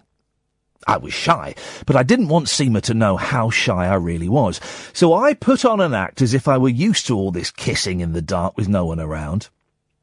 I thought that she was probably more experienced than I was, and I decided that it was about time for me to feel a girl's breast. Well, I can't say I decided. I was just going on what I'd heard from all the other boys my age, especially my cousin Buddy, who was nine months older than me. It took me about eight minutes to get my hand near the start of Seema's breast. The hairs of her new Angora sweater kept coming off in my fingers, which certainly didn't help any. After another three or four minutes, I finally put my hand on about one third of her breast. As soon as I did, she jerked away. My mouth went dry. She looked at me with such disappointment in her eyes and said, You're just like all the other boys, aren't you? I flushed so hot I thought I'd burst. I couldn't understand why she didn't say anything during all the kissing and creeping up the fake Angora. Why didn't she just say no, or I don't want you to do that, or anything but what she did say? I wanted to tell her that I wasn't at all like all the other boys, that I thought she would like what I was doing, that I thought she was waiting for me to do it. But I was too embarrassed to say any of those things. I just said, I'm sorry, Seema, and then wished her happy birthday and got out of there as fast as I could. Of course, this all happened in little pictures that popped into my head during the long pauses with Margie. The whole memory probably lasted only a few seconds. Margie's voice suddenly burst in. Where are you? What do you mean? Lie down on the couch. You're not as innocent as you pretend, and Dr. Steiner assures me that you're no dummy. I want you to start talking and tell me everything that crosses your mind. Everything however embarrassing or insignificant you think it is. I don't know whether or not I can help you, and I don't know how many times you and I will be seeing each other in the future. But whether it's one time more or several years, Don't ever lie to me. That's the end of chapter one. Late night Iain Lee on Talk Radio. We have ways of making you talk. Um, we've got some calls, um, Dan and John and, and Mark and Dredge, but would you indulge me for a few more minutes? Because I'm actually getting quite into this. Uh, I, I, I will come to you in a minute, I promise. Uh, I just want to see where chapter two takes us. Chapter two. Um, if you just tuned in, I'm reading the uh, Gene Wilder autobiography, Kiss Me Like a Stranger, from about 2005. Chapter two. Can a few words change your life? Milwaukee. I used to be Jerry Silberman. When I was eight years old, my mother had her first heart attack. After my father brought her home from the hospital, her fat heart specialist came to see how she was doing. He visited with her for about ten minutes and then on his way out of the house, he grabbed my right arm, leaned his sweaty face against my cheek and whispered in my ear, Don't ever argue with your mother. You might kill her. I didn't know what to make of that, except that I could kill my mother if I got angry with her. The other thing he said was, try to make her laugh. So I tried. It was the first time I ever consciously tried to make someone laugh. I did Jewish accents and German accents and Danny Kaye songs that I learnt from his first album. And I did make my mother laugh. Every once in a while, if I was a little too successful, she'd run to the bathroom squealing, Oh, Jerry, now look what you've made me do. Some people, when they step into the ring, lead with their left, some lead with their right. I always led with my sister. It was a Saturday night. I was 11. My sister, Corinne, was 16, and she was giving an acting recital at the Wisconsin College of Music, where her teacher, Herman Gottlieb, had his studio. It was a small auditorium stuffed with about 200 people. While everyone sat and waited for the show to start, there was so much loud talking that I wondered how Corinne would stand it. When the lights started to fade, everyone talked louder for a few seconds. Then they all whispered. Then, darkness. A spotlight hit the centre of the stage, and there was Corinne, wearing a full-length aqua gown. For the next 20 minutes, she performed The Necklace, a short story by Guy de Maupassant that she had memorized. All eyes were on Corinne. The audience was listening to every word. You could hear a pin drop. Everyone applauded her at the end. I remember thinking that this must be as close to actually being God as you could get. I went up to Mr. Gottlieb and asked if I could study acting with him. How old are you? he asked. Eleven. Wait till you're thirteen. If you still want to study acting, I'll take you on. When my mother was in pain, the fat heart specialist came to our house. I say fat only because Dr. Rosenthal died of a heart attack a few years later. Even though I was, and even though I was very young, I instinctively associated his death with how many cokes he drank whenever he came to our house. One day he came because my mother felt a terrible pressure in her chest. Dr. Rosenthal told me to go around the corner where they were putting up a new house, steal a heavy brick, and then wrap the brick in a washcloth and place it on top of my mother's chest over her heart. It sounded crazy. I waited until all the workers had left the new house. At the end of the day, I then went and picked up a good-sized brick, tucked it under my sweater, and walked home as fast as I could. I wrapped the brick in a washcloth and it to- uh, placed it on top of my mother's chest. Oh, honey, that feels so good. In the months that followed, I would substitute my head for the brick. I'd push my head down with both hands as hard as I could, and she liked that even more than the brick. One Sunday afternoon, my dad dropped me off at the Uptown movie theatre so I could see a Sunday matinee. I didn't tell him that I'd taken his flashlight out of the utility closet and hidden it in my jacket.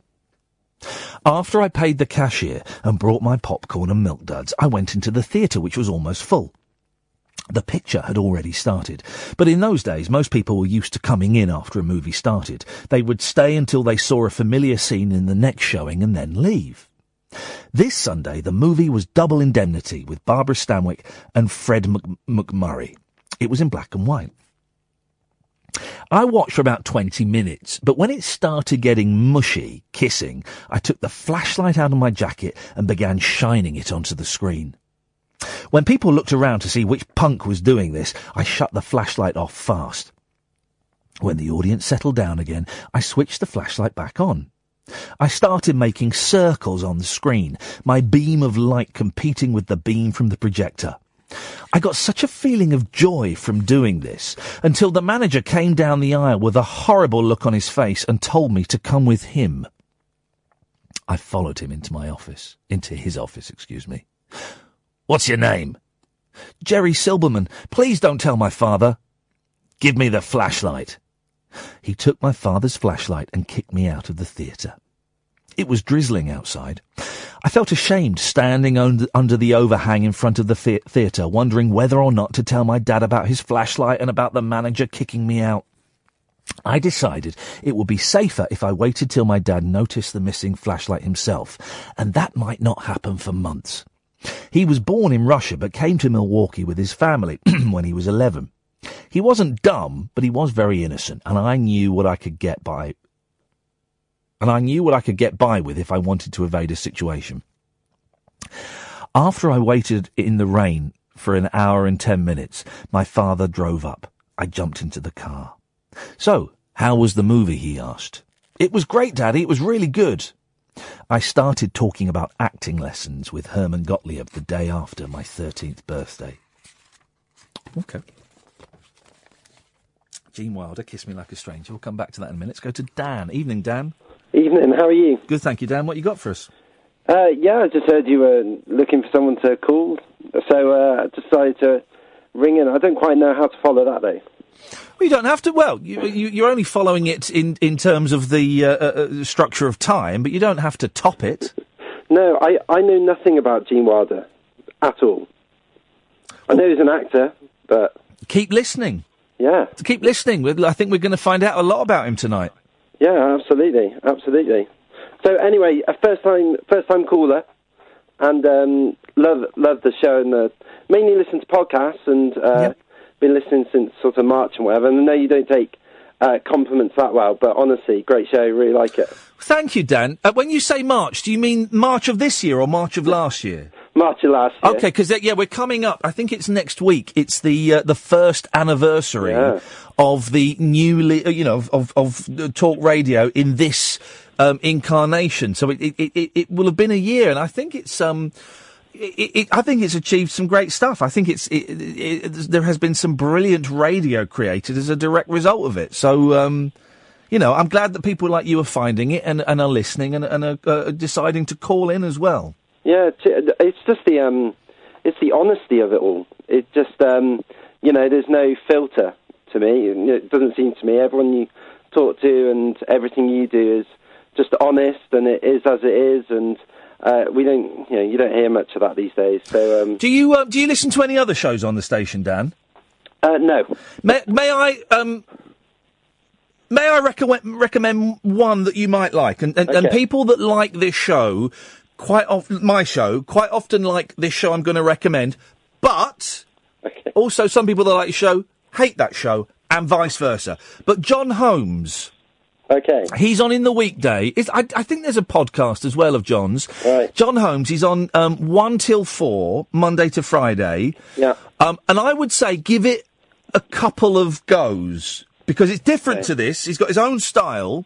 Yeah. And it might not click the first listen. So I would suggest give it a couple of listens and, and, and see if you like it. But I, but I think he's doing some, um, some, he's unique. And it's not very often you can say that genuinely about someone. He is unique, and I, I think he's doing some great stuff. yeah, I'll, I'll definitely check him out. Yeah, that sounds good. Nice one, Dan. Yeah. Thank you, mate. I appreciate that. Uh, John Holmes, if you are th- looking for the podcast, H O L M E S. Monday to Fridays, uh, one till four. Uh, there is a lot of crossover, I notice, in um, listeners to this show and to John's show. And John's show is, is, I believe, in the last set of figures, um, the most popular show on this station. How's about that? Um, John and Mark, we'll come to you in a bit. Um, 0344 499 1000. Um, you're listening to Kiss Me Like a Stranger, the Gene Wilder autobiography. I bought it for a penny on um, Amazon. And um, yeah, let's see how far we get with it. Late night, Iain Lee on Talk Radio. We have ways of making you talk. I was 11 when I learnt about sex. From my cousin Buddy, naturally. We were both in a co ed summer camp. I couldn't believe what he was saying. Oh, Buddy, what are you talking about? It's the truth. You put your poopy into her thing. Honest to God. Well, how could that ever make babies? Because you've got to put your germs into her germs. That's how you do it. Well, what if you're embarrassed? I'm not going to take it out in front of a girl. Are you telling me you wouldn't like to show it to her if she showed you her what you call it?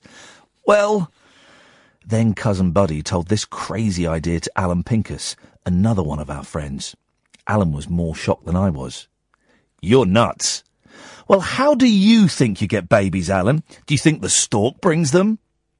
Buddy tried his best to make Alan feel like a baby. Alan was embarrassed. No, of, of course not. I just thought it came from putting your saliva in with her saliva. you mean spitting at each other? Hang on. Excuse me. You mean spitting at each other? Buddy laughed so hard that I started laughing too.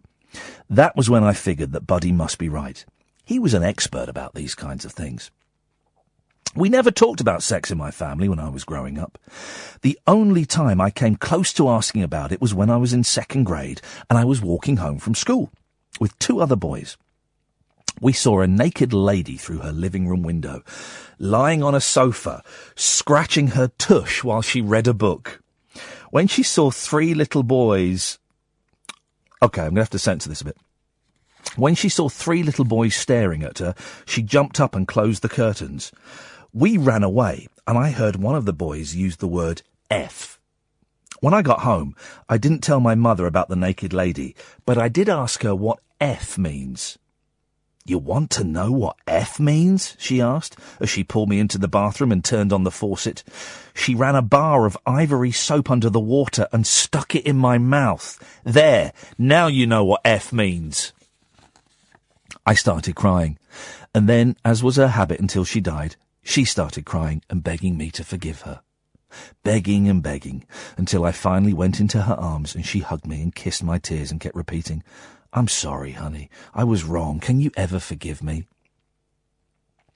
My mother had a distant cousin who lived in Los Angeles and whose 13 year old son was going to a place called Black Fox Military Institute, run by retired Colonel Black and retired Colonel Fox. My mother's cousin said she thought it was a wonderful place and it was in Hollywood, California. What she didn't mention was that her son was going to Black Fox as a day student, so he went home each afternoon after school. Since my mother was ill and felt that she and my father couldn't give me the kind of training that I needed, now that I was 13, she thought I still didn't know how babies were made, and I didn't have the guts to tell her that I did. She got it into her head that Black Fox Military Institute might be the perfect answer. I think she was uh, influenced by a movie called Diplomatic Courier starring Tyrone Power. She thought that if I went to Black Fox, I would not only learn how to dance, play bridge, and play the piano, but also how to be at ease with girls and learn everything there is to know about sex. So, off I went to Hollywood. Something else my mother didn't know was that almost every boy who lived at Black Fox came from a broken home. Mostly they were sons of parents who wanted to get rid of their kids. Bleak, huh? Bleak. Evening, John. Evening. What you got for us? Well, I had a whole sort of range of things, but now I'm mostly thinking about Gene Wilder's relationship with his mother and what that must have done to him, and how how he uh, how he ended up as an adult, and what his relationships were like when he grew up. Because that all sounds.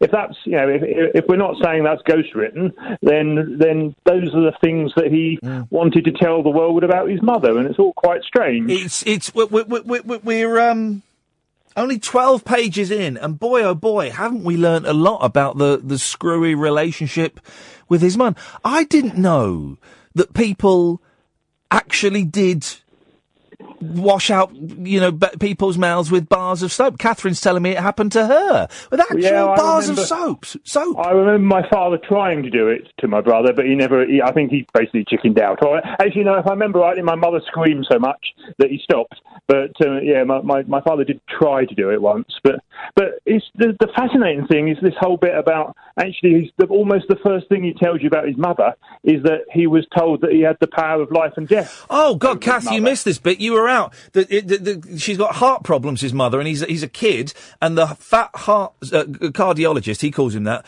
um, pulled him to one side and said, "Don't get angry with your mum. You could kill her."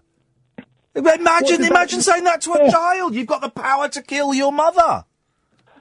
And then, but the, the other interesting thing is that that bit is is sandwiched in between two really quite sexual passages in the in the book. There's that first sort of whole bit of uh, sort of dream sequence thing at the start, Yep. and then there's the whole, then then we go almost straight into how we learn about sex at a Mm. at a, uh, at a at a camp. There's a there's a very strange sort of Freudial Oedipal sort of Oh, I think so. I think so. And, uh, this is a gentleman. Uh, from what little I know about him, the, the, the, every word in this book is his. Um, but, but but went through many many years of of therapy, as was um, almost fashionable to a certain extent in Hollywood in the sixties and the seventies and the 80s Um, and and and he, I, I think he's you know he's kind of waving the red red flag here, saying. My mum screwed me up, guys. my mum screwed me up. I'm screwed up by my mother. But then it also raises the whole question of that, that very fact that he went through therapy. Is, is that book actually an outcome of the therapy rather than actually an outcome of his own thoughts about what, went on in his life? Because to, 'Cause, uh, to, to shove to, to, to, shove a bar of soap in a kid's mouth is abuse. Is abuse. Yeah, yeah, and um, um and, and then she does what what abusers quite often do. Abuse, abusers tend to have two kind of uh, uh, things they do afterwards. They're either completely dismissive of the person they've just abused, or they're begging forgiveness. I'm, I'm, Yeah. sorry. You know, you hear it a lot in spousal abuse, which is why quite often partners who are abused by their, their husbands or wives s- stay with them. Darling, I'm so sorry. I will never do it again. Uh, You know this isn't me. I'm just having a bad day, and I'll, I'll never do it again. And obviously, you know, in the instance with with Gene's mum, um, uh, she did it all throughout his childhood. Yeah, and then you've got that overlaid with the fact that actually he knows that she's going to die, Hmm. and uh, uh, and actually he could cause that death if he wasn't careful. So of course you're going to forgive. And what what else of choice has the child got but to forgive? I carried around John for a long. My mother, I don't, don't know how regular you listen. My mum's very ill. She's Yeah, got, got MS, and she's, and I carried around for a long time. I didn't think that I'd caused her MS, but I did think that I'd triggered it because the, just before she started getting a bit poorly, and we we thought well, there's something a bit weird. Um, I had a massive, massive row, massive row with her, and I tell you why. And this is why I'm a bit funny around sex, because um, she found out that instead of staying at a mate's house overnight, I was actually staying with my girlfriend, who she didn't like. And you know, was the, the, the, the night I lost my virginity, and came back and had this massive row with her, a huge row, terrible, said terrible things to her. And then shortly after that, she started to display the, what we ca- became the early symptoms of, of MS.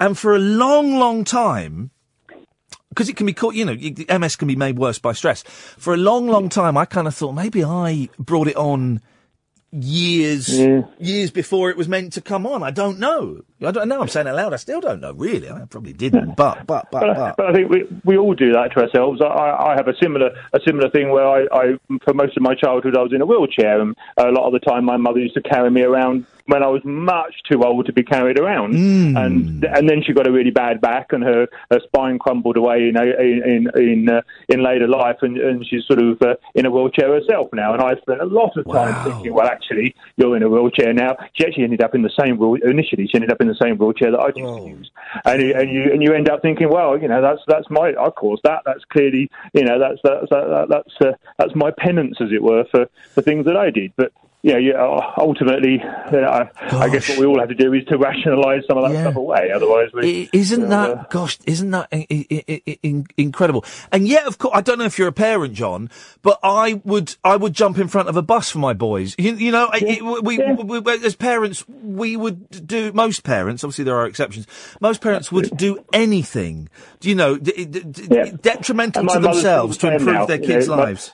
Yeah, and my mother's exactly the same now. She would still do anything. She, she doesn't have any of those thoughts. Those thoughts have never, you know, they've never come out of her mouth. Uh, That's all stuff that my own head Yeah, created. yeah. But, but you know, we, we tend to do that to ourselves. Yeah, you're right. That, that, that, my mother has never said, "Oh, I remember that big argument," and that's when I. Of course, of course, she's never said it because she she's never made that connection because it was just No. it was just bad luck, and um, and she was turning forty, and, and it kind of can come on at forty, and um, you're Yeah. right. It's it's it, it, it- it's all our heads, my head, your head, that have constructed these um these things. Yeah, we, we, you know, our brains have a great ability to take sort of completely abstract sort of uh, uh, uh, memories or facts or ideas, and either at the time or sometimes years later, start to draw all sorts of connections that, frankly, did not exist at the time. Didn't you know? Are not real, are not real connections. But um, we're looking for we're looking for an answer. We're looking for a narrative. It's the same as seeing faces in the clouds. Mm. That actually, we, we you know, we're, we're trying to make a story out of something that wasn't really a story in the first place. Mm. But you know, we're seeking some sort of answer for ourselves mm. You know, in my case, it, you- I, I want to, I, you know, I think I want a reason why my, why my why my mum became so ill, why a good person became hmm. so ill. Well, actually, here you go. Give us, you know, if you're if you're naturally inclined as I am, and as I think you are to be quite negative about yourself. Well, okay, so I'm looking for a reason as to why my mother's so ill. Oh, look, here's a nice easy reason. It's clearly your fault because she had to carry you around, and you, you, give yourself an answer, you give yourself a reason, and uh, uh, and you build a narrative around it, and it's not it's not real. It's, not um, true. it's- uh, honestly, this this I've never heard anyone express that so beautifully as you've just done. Absolutely, what you have said is me. Absolutely Hmm. spot on. It's, that's incredible. Thank you for that, John. That's incredible. That's. But we are, we are in fact the same age, and I think born in the same month. Oh, we're old. We, we, we have years, we have things in common. How, have- how are you? How are you looking, John? Because I'm really starting to think now. I'm starting to look old. Oh yes, yes. I had the I had the misfortune of appearing in the local paper this week, Uh-oh. and uh, not for anything, not for anything bad. Anyway, but, I, I hope you did a glum face. I hope you did one of those glum faces pointing down to a dog poo or something. No, I, I, I, uh, for my for my work, I, I, I work in schools, and there was an article about the school, but uh, they, uh, they they used a rather old stock photo, so it was quite nice in one sense Yeah. because it it, uh, it it was it makes me look much younger than I am. But um, but uh, the the difficulty is you look at that and you go, oh dear, I don't look like that anymore, and that was only three years ago. All the You know, photos photo on um, three years old. all the photos on my, my website are about five six years old, and you know, I. I, I, I in my head I still look like that guy. I'm I don't look anything like that guy in real life. Well, it's the same as I've spent most of my life uh, telling people that I'm blonde, and there is no way that my hair is blonde. um, I, I think it may have been blonde when I was about three, but but my my my concept. I, I'm still surprised. I'm surprised when I hear my own voice play back to me, and I'm surprised when I look in the mirror because the person I see in the mirror and the voice I hear if you play it back to me is not the one that I conceive myself to be at all. There's there's a, there's a, complete mismatch.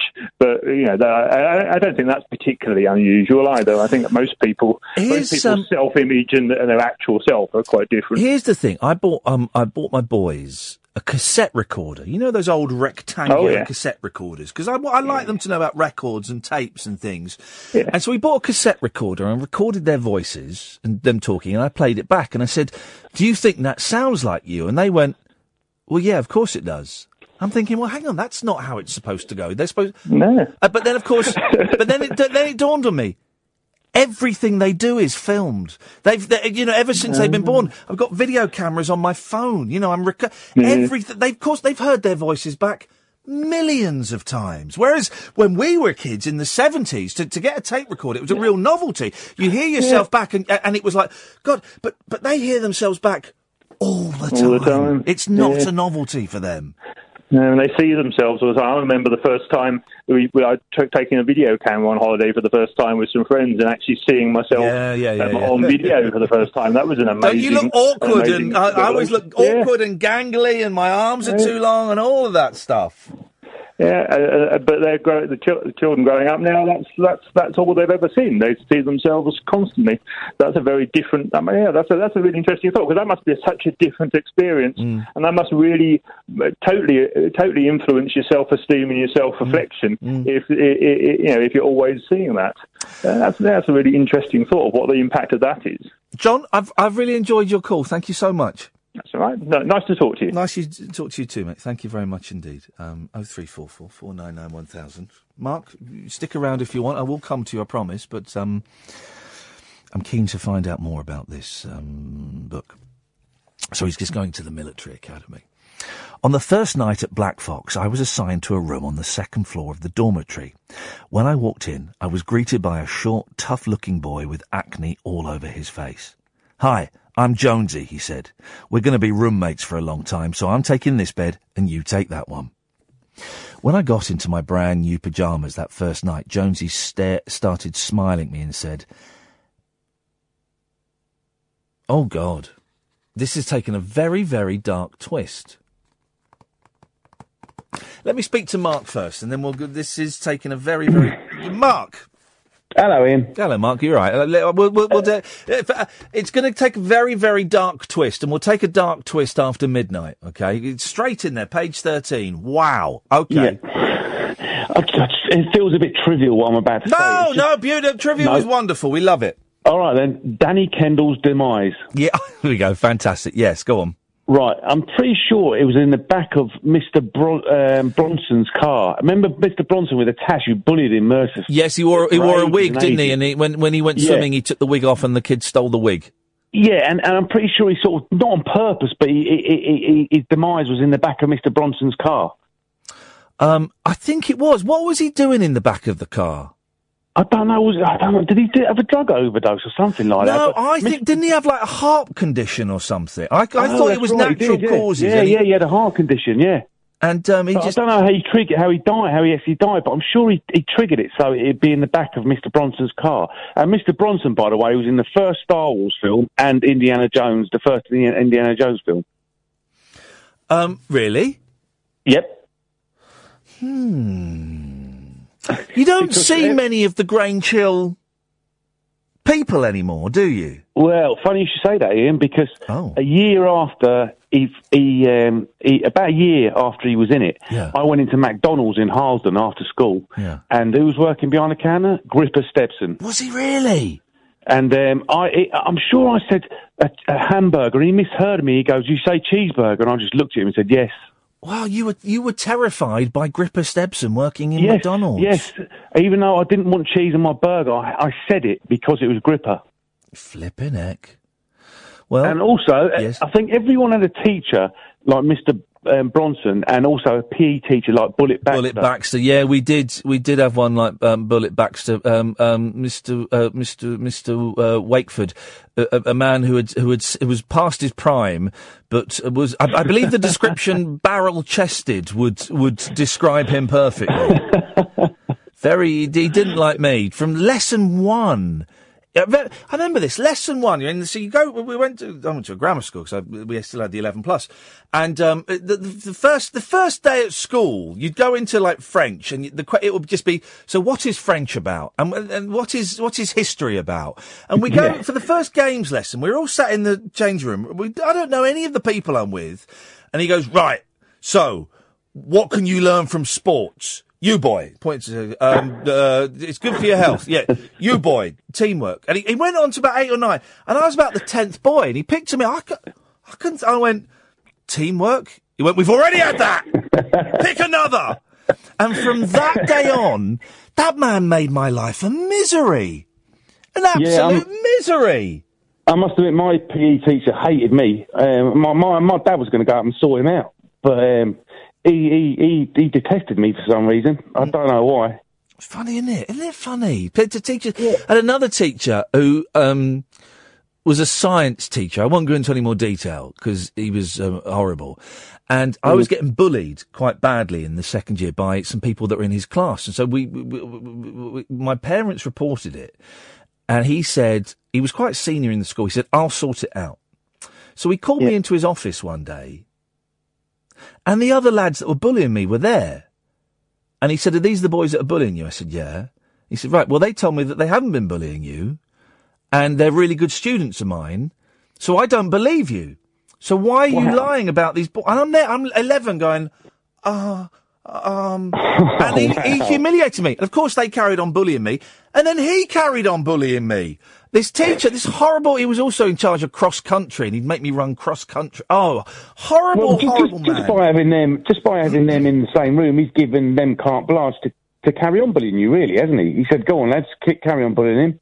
Yeah. Really? Yeah, it's exactly. So, to, some teachers are right old. I'm so lucky that the boy, the teachers my boys have got at the moment are absolutely delightful. But geez, I mean, some of them, some of them, it doesn't bear thinking I about. think it was, I think it's, it's, it's our day though, because I mean, my son, my son's six, and and and his his teachers, you could you couldn't meet a better bunch. Do you know what I mean? Mm. But it's just, I think it was our our our, our age group sort of thing, you know. Mm. Mark, thank you for that. I really enjoyed that. Thank you, mate. Cheers, Iain. Bye. Cheers, cheers, my dears. Right. um, we'll carry on reading the Gene Wilder book. It, uh, I, I warn you, I've just, I've, I've not read this book before. Okay. I've just glimpsed at the next paragraph. Um, it gets quite grim. Um, and bearing in mind that in the first 12 pages, we've learnt about how he was told as a child that he could kill his mum if he got angry with her. Um, and she used to abuse him by cleaning his mouth out with soap and then begging for forgiveness. Um, it gets even darker than that. So, um, some of you may want to switch off at midnight. Um, because I don't know, you might find it triggering or you might find it up. I, I've literally just glanced at the paragraph and I have a, a vague idea of, um, of where it's going to go. So, uh, it's up to you if you want to stick around or not. Uh, you can still call in. There's another hour of this to go. Um, 0344 499 1000. We haven't got any phone calls lined up at the moment, but, um, um, when, when the calls come up on the screen and I find a, a- an appropriate break in the book, I will, um, I'll stop and I'll, I will address the calls. 0344 499 1000 is the telephone number. Um, we're reading Kiss Me Like a Stranger, Gene Wilder's autobiography, and, um, you're listening to Talk Radio. Late night, Iain Lee on Talk Radio. We have ways of making you talk. Someone on Twitter has um, said, "Why would you not reply to anyone?" I'm assuming because you've, if you're still listening, um, it's it does get thoroughly unpleasant. This next bit, and some of you might find this upsetting. I've not read it. I've just, um, oh, what a horrible paragraph. I've just glimpsed at it. Um, Oh three four four four nine nine one thousand. I'll keep reading. No one may call in, in which case we get an hour of the book. Um, people may call in, and when I come to an appropriate break, if I see them on the switchboard, which I will because it's right in front of me, I'll, I'll, I'll put them on and we'll have a chat. You can call in about the book. You can call in about anything else you want. um, on my first night at Black Fox, I was assigned reading Gene Wilder's autobiography. If you just tuned in. On my first night at Black Fox, I was assigned to a room on the second floor of the dormitory. When I walked in, I was greeted by a short, tough-looking boy with acne all over his face. Hi, I'm Jonesy, he said. We're going to be roommates for a long time, so I'm taking this bed and you take that one. When I got into my brand new pyjamas that first night, Jonesy started smiling at me and said, Let me cornhole ya. I didn't have a clue what he was talking about. Then he told me to just lie down on my bed, face down. He got on top of me and put his penis between my thighs and started pumping away until he had an orgasm. His jizz went onto my new pyjamas, not into me. After he saw how upset I was, he never tried to do that again. He just jerked off in the closet. I told you.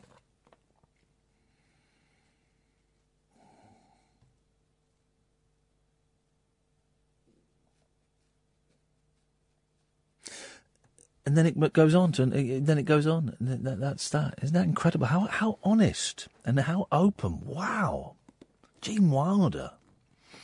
Incredible. This was 1946. When word got out that I was Jewish, some of the bigger boys started coming into my room and pounding me on the chest and on my arms. They didn't hit me in the face, and I was glad of that, but I couldn't understand why they wanted to beat me up. They never said why.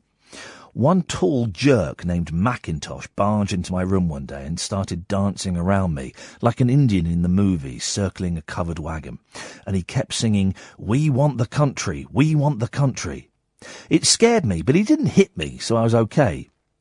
I remembered seeing some movie about initiation tests when you got into a fraternity, so I figured it was some kind of tradition to beat up the newest cadets.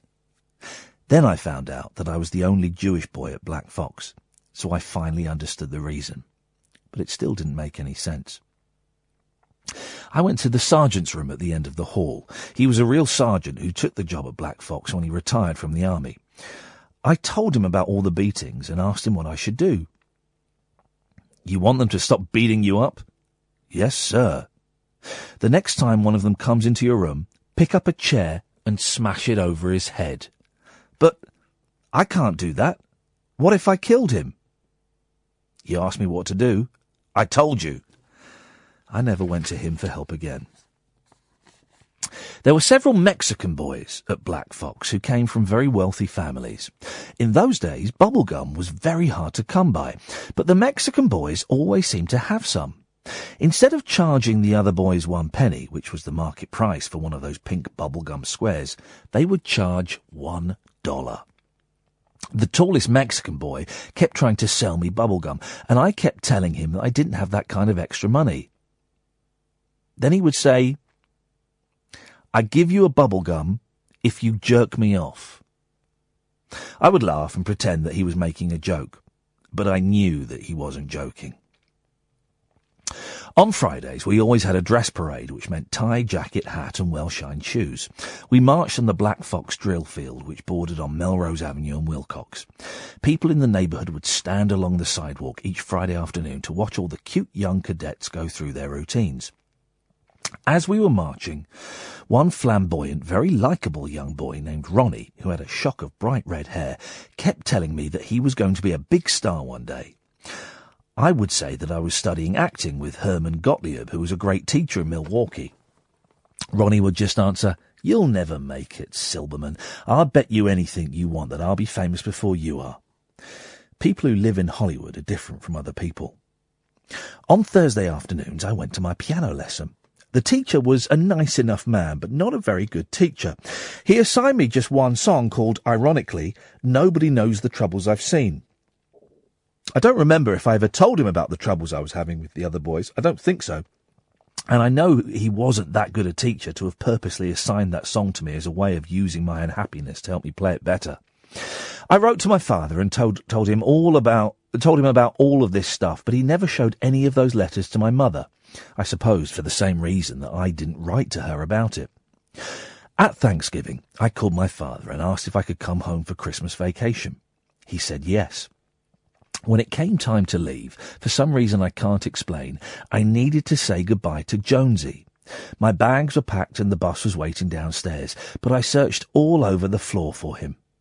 When I finally found him, he shook my hand and said, So long, pal. Jonesy and I were never friends, and he was a jerk, but he never beat me up, and he had acne. I don't know why I needed to say goodbye to him. I'm sure it wasn't because he cornholed me. I do remember that on one occasion he shared a box of candy with me that his aunt had sent him. Maybe it was because someone told him that chocolate wasn't good for acne. My father and Corinne picked me up at the airport in Chicago and we drove back to Milwaukee. I had on my blue, sort of itchy dress uniform, but I wanted to be wearing it when I walked into the house and saw my mother again. She was waiting in our living room. When I walked in, she hugged and kissed me. Then she asked me to play something for her on the piano. Oh God, I didn't think it would come that soon. I wanted to put it off. I made up some kind of flimsy excuse about not having practice for several weeks, but she wanted to hear me play just a little bit. So I sat down at the piano and played Nobody Knows the Troubles I've Seen, and I played it terribly with a hundred mistakes. She got up and went into her bedroom. I began to cry. My dad said maybe I should change my clothes and get ready for dinner. I took off my shirt and went into her bedroom to explain how I only had one lesson a week and how little time there was for me to practice when she suddenly gasped. She was staring at my body. There were black and blue bruises on my chest and arms. My dad finally told her some of the troubles I'd described in my letters. She started crying and begging me to forgive her, until I finally went into her arms and she kissed my tears and kept repeating, I'm sorry, honey, please forgive me, I was wrong, can you ever forgive me? I never went back, back to Black Fox. When I was 15, I went to a downtown movie theatre to see Great Expectations, but before the movie started, they showed a short subject called Vincent van Gogh. I had no idea who Vincent van Gogh was. I'd never even heard of him. Twenty-three of his oil paintings flooded the screen, one after the other in full colour. I don't know why they call it dumbfounded. I think they should call it dumb losted, because after seeing the paintings, I was lost. When I walked out of the movie theatre, I started thinking about my second grade teacher, Miss Bernard, who used to put up paintings from all of the other boys and girls in my class on the classroom walls, paintings that she considered worthy, but she never put up one of mine. She never told me why or gave me an encouraging word, but I got the message. You're no good at art, Jerry. The following Sunday, I took an early train to Chicago to see the Van Gogh exhibition at the Chicago Art Institute. I could only stay for an hour because I had tickets for the two o'clock matinee to see Judith Anderson in Medea.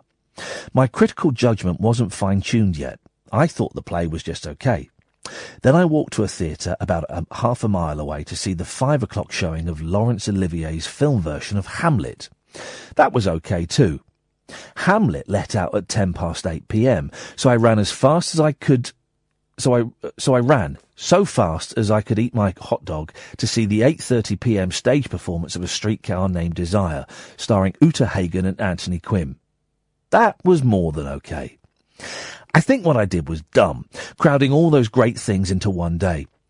But Milwaukee was a big small town in those days, and it would never have had a Van Gogh exhibit or Medea, Medea, am I saying that right? Medea, or Streetcar Named Desire with Uta Hagen.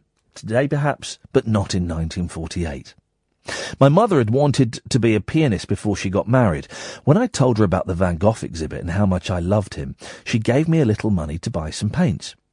I took the bus to an art supply shop downtown and bought eight tubes of oil paint and two frames of stretched canvas, 18 by 24 inches apiece. The owner of the store helped me pick out a couple of brushes and advised me to take a small bottle of linseed oil. I also bought a print of a Van Gogh painting for $3.50.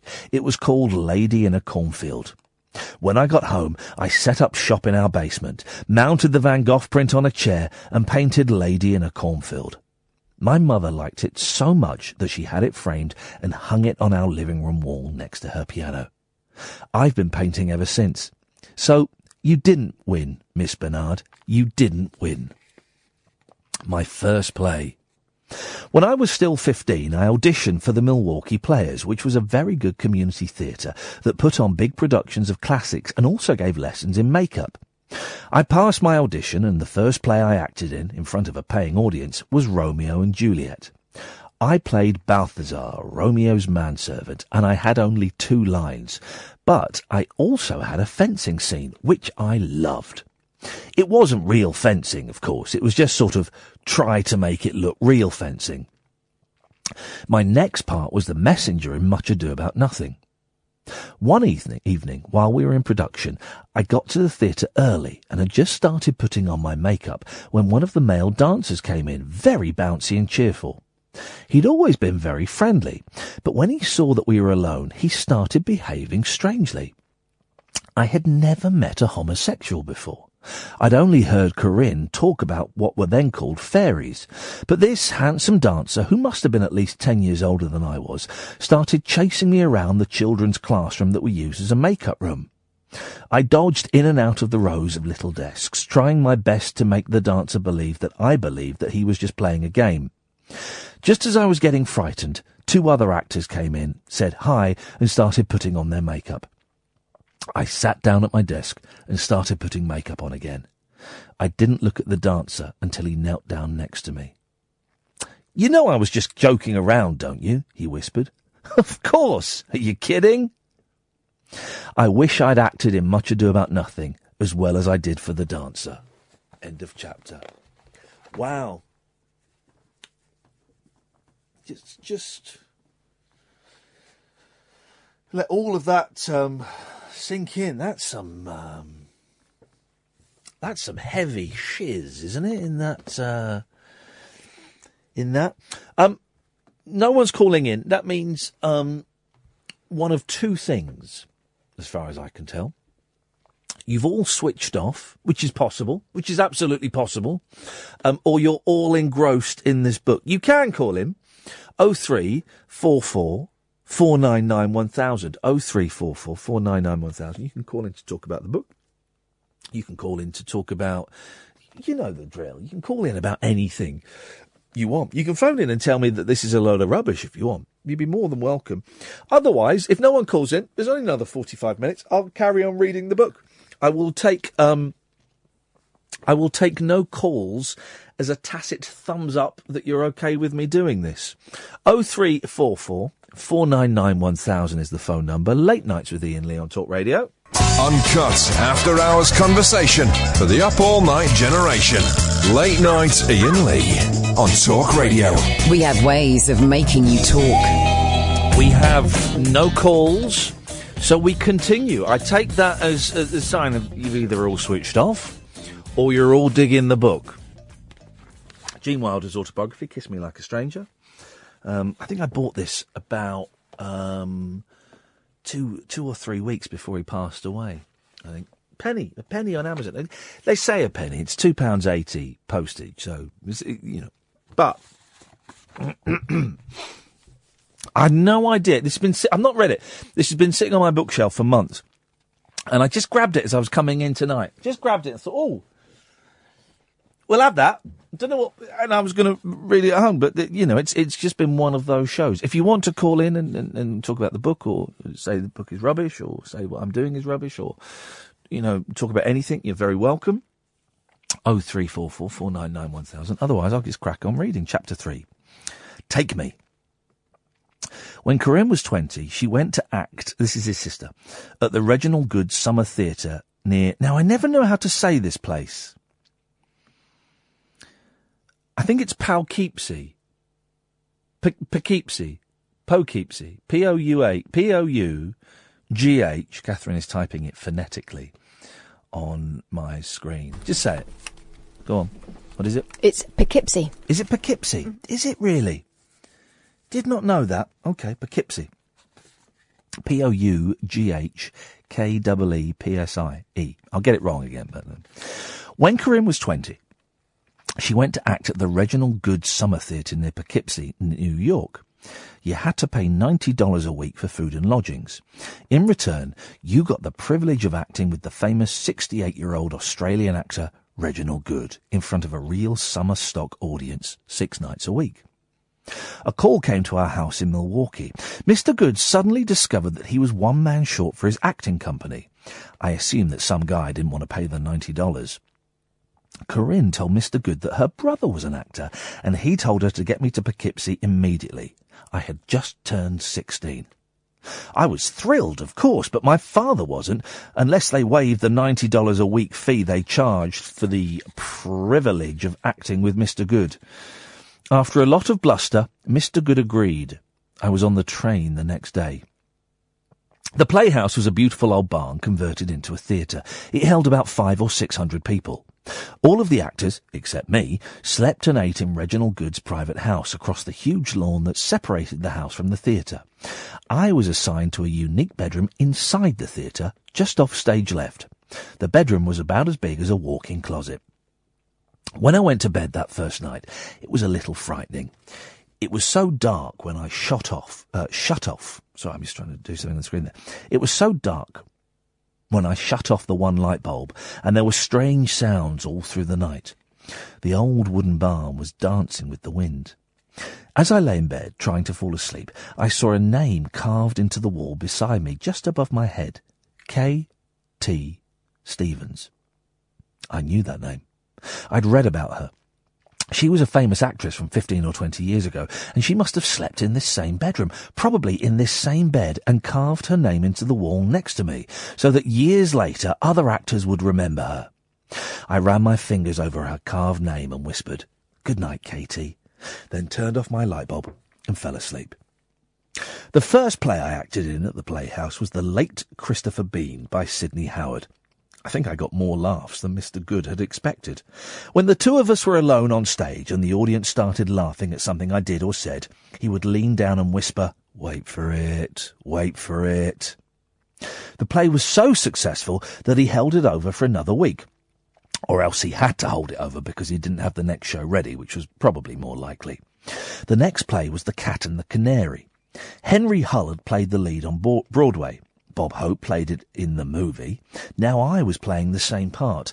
But no one told me that old Mr. Goode was married to this gorgeous 23-year-old red-haired actress who was going to play my romantic interest. Her name was Rita. She explained to me privately that when we had our kissing scene, it shouldn't be a real kiss, which might throw both of us off. It should just look like a real kiss by putting our lips on the side of the other person's mouth, just close enough so that it looked real. I thought, well, that must be how real actors do it. Mr. Goode worked in a bizarre way. After the evening performances, we all made sandwiches from a big roast ham that was set out each evening on the kitchen table.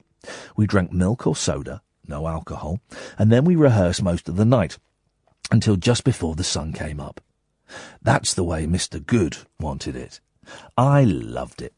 For me, it was very romantic. For Rita, too.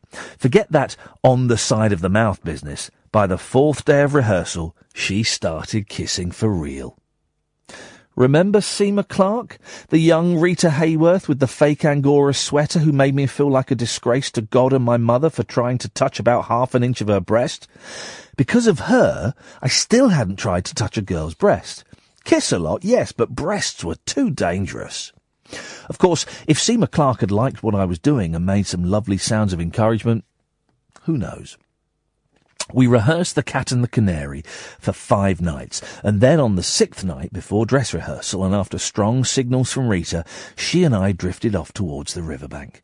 We knew there would be a long break while they were changing the sets, so we lay down on the grass near a little brook and kissed and kissed. No breasts, no penis.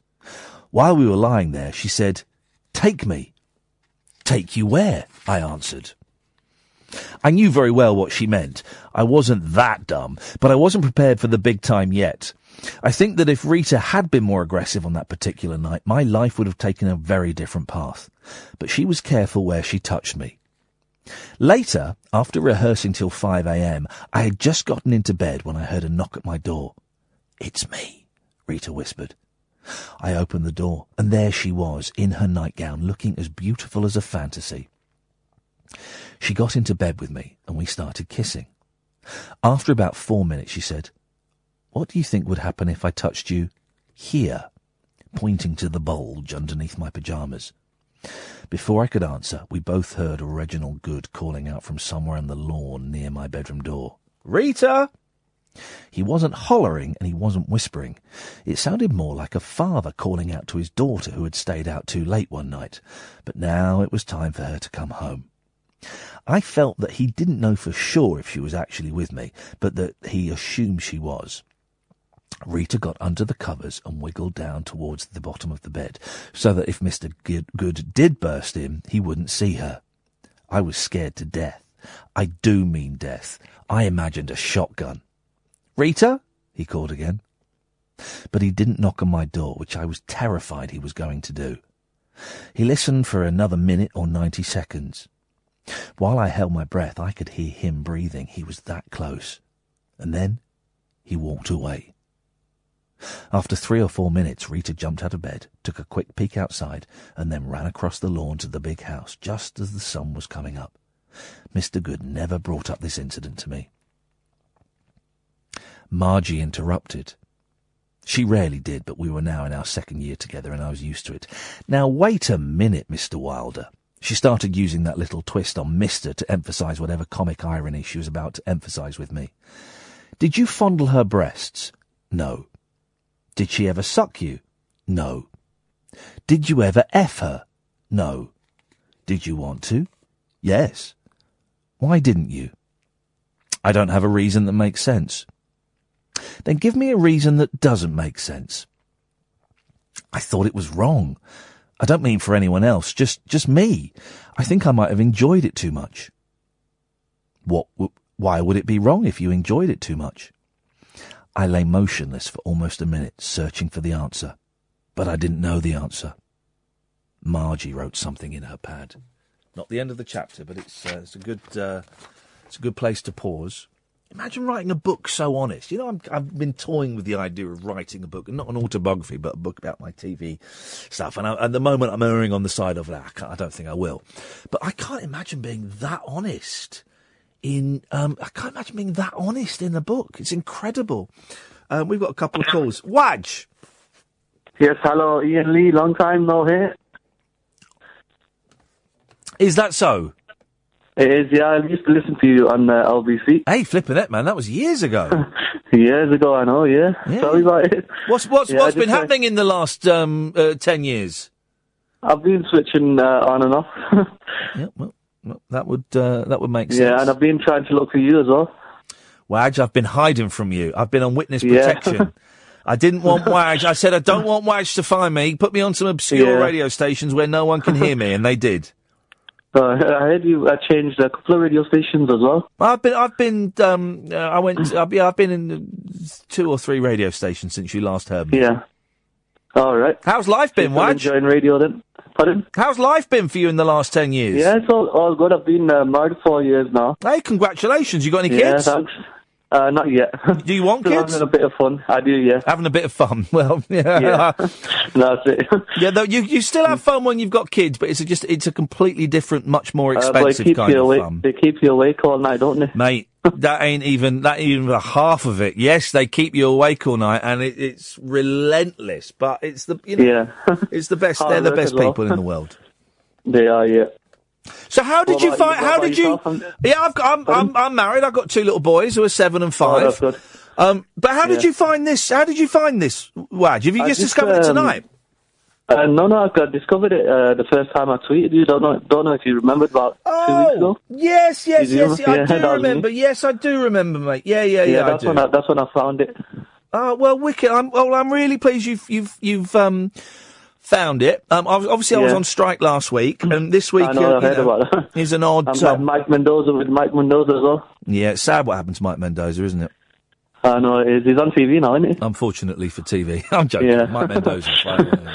Yeah, I, I spoke to James a, a couple of days ago as well. James, wow, I know it's. it's Yeah, I think yeah. it's really good what talk radio are doing for um, uh, elderly radio presenters like James, it, give, giving them an opportunity to, uh, to to earn a few pennies, and you know. No, see, I, don't, I don't think James will will ever retire. no, no. Well, he can't. He's in so much debt. He can't afford Is to. All right. Yeah, yeah, yeah. He's, he's, You should give him a loan. Yeah. Well, he, maybe you should, Wedge. Maybe you should. Yeah. Well, And it's nice hearing you. I listen to you every day now. Nice one, man. And, and you don't forget you can download the podcast and tell your friends to listen. We need as many people Yeah, listening do, as we yeah. can. Yeah, you can pay me a bit for that as well. Well, advertisement. Thank you very much, Wadge. Well, more than the station's doing at the moment. Thank you, mate. Dennis. Good evening, Iain. Good evening, Dennis. Now, the town you were looking for was Poughkeepsie. Oh, there, Catherine. Ah, does that, does everyone know how to say Poughkeepsie then, apart from me? You've seen enough films with it in, yes. I've I've read it in books. and My favourite um, place to pronounce is Schenectady. Schenectady.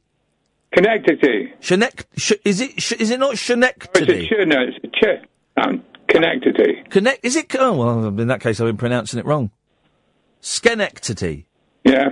Oh, oh well. You'll get there. Yeah, one day. One day, Dennis. Well, that's all right. It's lovely reading. I enjoyed that. I enjoyed your reading that book. It's a good book, isn't it? It's a bit grim. I didn't realise it was going to be so grim. Well, I might go, go, go out and buy it. Well, you should do it. It's, it's, it's a cracking little read. Um, I'm going to carry on reading a bit more till the end of the show, I think. Right. Well, I'll sit and listen.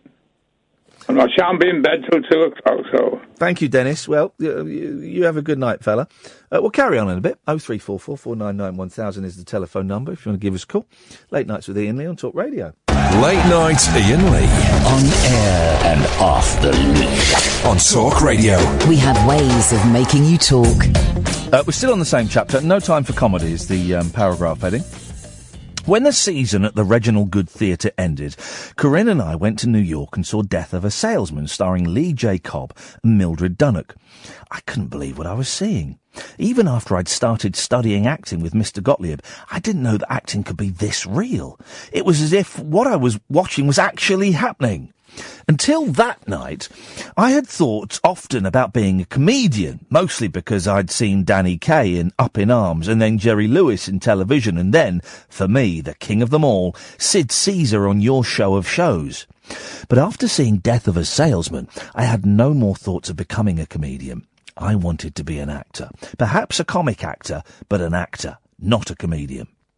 I went back to Milwaukee and made a one hour adaptation of Death of a Salesman. I played Lee J. Cobb's part, of course, a 16 year old Willy Loman. And along with two of my acting friends from school, we performed at churches and women's clubs all over Milwaukee and then in front of 2,000 students at my high school. I also began reading An Actor Prepares by Konstantin Stanislavski. One afternoon, while we were performing at some women's club, I came to the scene where Willy Loman is trying to plant seeds in his backyard at night. I was very relaxed. I don't think there was any tension in my mind or body. There was no actual earth, of course, only a wooden floor, but when I started planting, me, as Willy Loman, carrots, quarter inch apart, suddenly I was in a backyard, not an auditorium, planting seeds. I knew I wasn't crazy. I heard everything that I was saying and what the other actors were saying. I knew I was acting in a play, but I also knew that I wasn't acting. Corinne had gone to the University of Iowa during my high school years. It was reputed to have one of the best, uh, sorry, one of the five best theatre departments in the country. I drove from Milwaukee to visit Corinne in Iowa City several times. We'd go to a football game together, and then I'd see her in one of the university productions. When I was 17, I saw her play the part of Gwendolen in The Importance of Being Earnest. After the show, I met her stage director, whom I liked very much. He looked at me for a second and then said, When are we going to get this fella? Corinne was invited to a party that someone was giving after the show. She told the host she would like to bring her kid brother along. We walked into an old Victorian house, stuffed with college students. There were all kinds of things to eat and drink. Corinne introduced me to her roommate, Mary Jo, who had the most original lips I'd ever seen, except for perhaps for those of French actress uh, Jeanne Moreau, uh, whom I'd seen in a movie called The Lovers. She and Moreau must have traded lip secrets. I wish that Mary Jo was going to my high school so that I could date her, but since she was a college student and I was what my father would have called a high school pisher, I honestly didn't think she would give me the time of day after we were introduced. I wasn't particularly handsome, and I certainly wasn't very experienced, especially when it came to the opposite sex. But to my surprise, Mary Jo stayed with me during the whole party. We sat down on a small sofa and ate hors d'oeuvres and watched everyone else in the room either kissing or drinking beer or both. I don't know if I kissed Mary Jo first or if she kissed me. Maybe it was both at the same time. But we started kissing. And we kept on kissing. I don't remember anything we said to each other. I just remember the kissing and the look in her eyes where a small beam of light was reflected from a street lamp. When the party broke up, we said goodbye. I slept in my used car that night and drove back to Milwaukee the next morning. The memory of Mary Jo's eyes stayed in my dreams for a long time. As a high school graduation present, my mother and father let me go to New York to see plays, provided I stayed at an inexpensive hotel. The old Taft Hotel on 50th and 6th Avenue fit the bill. I saw Gentlemen Prefer Blondes starring Carol Channing.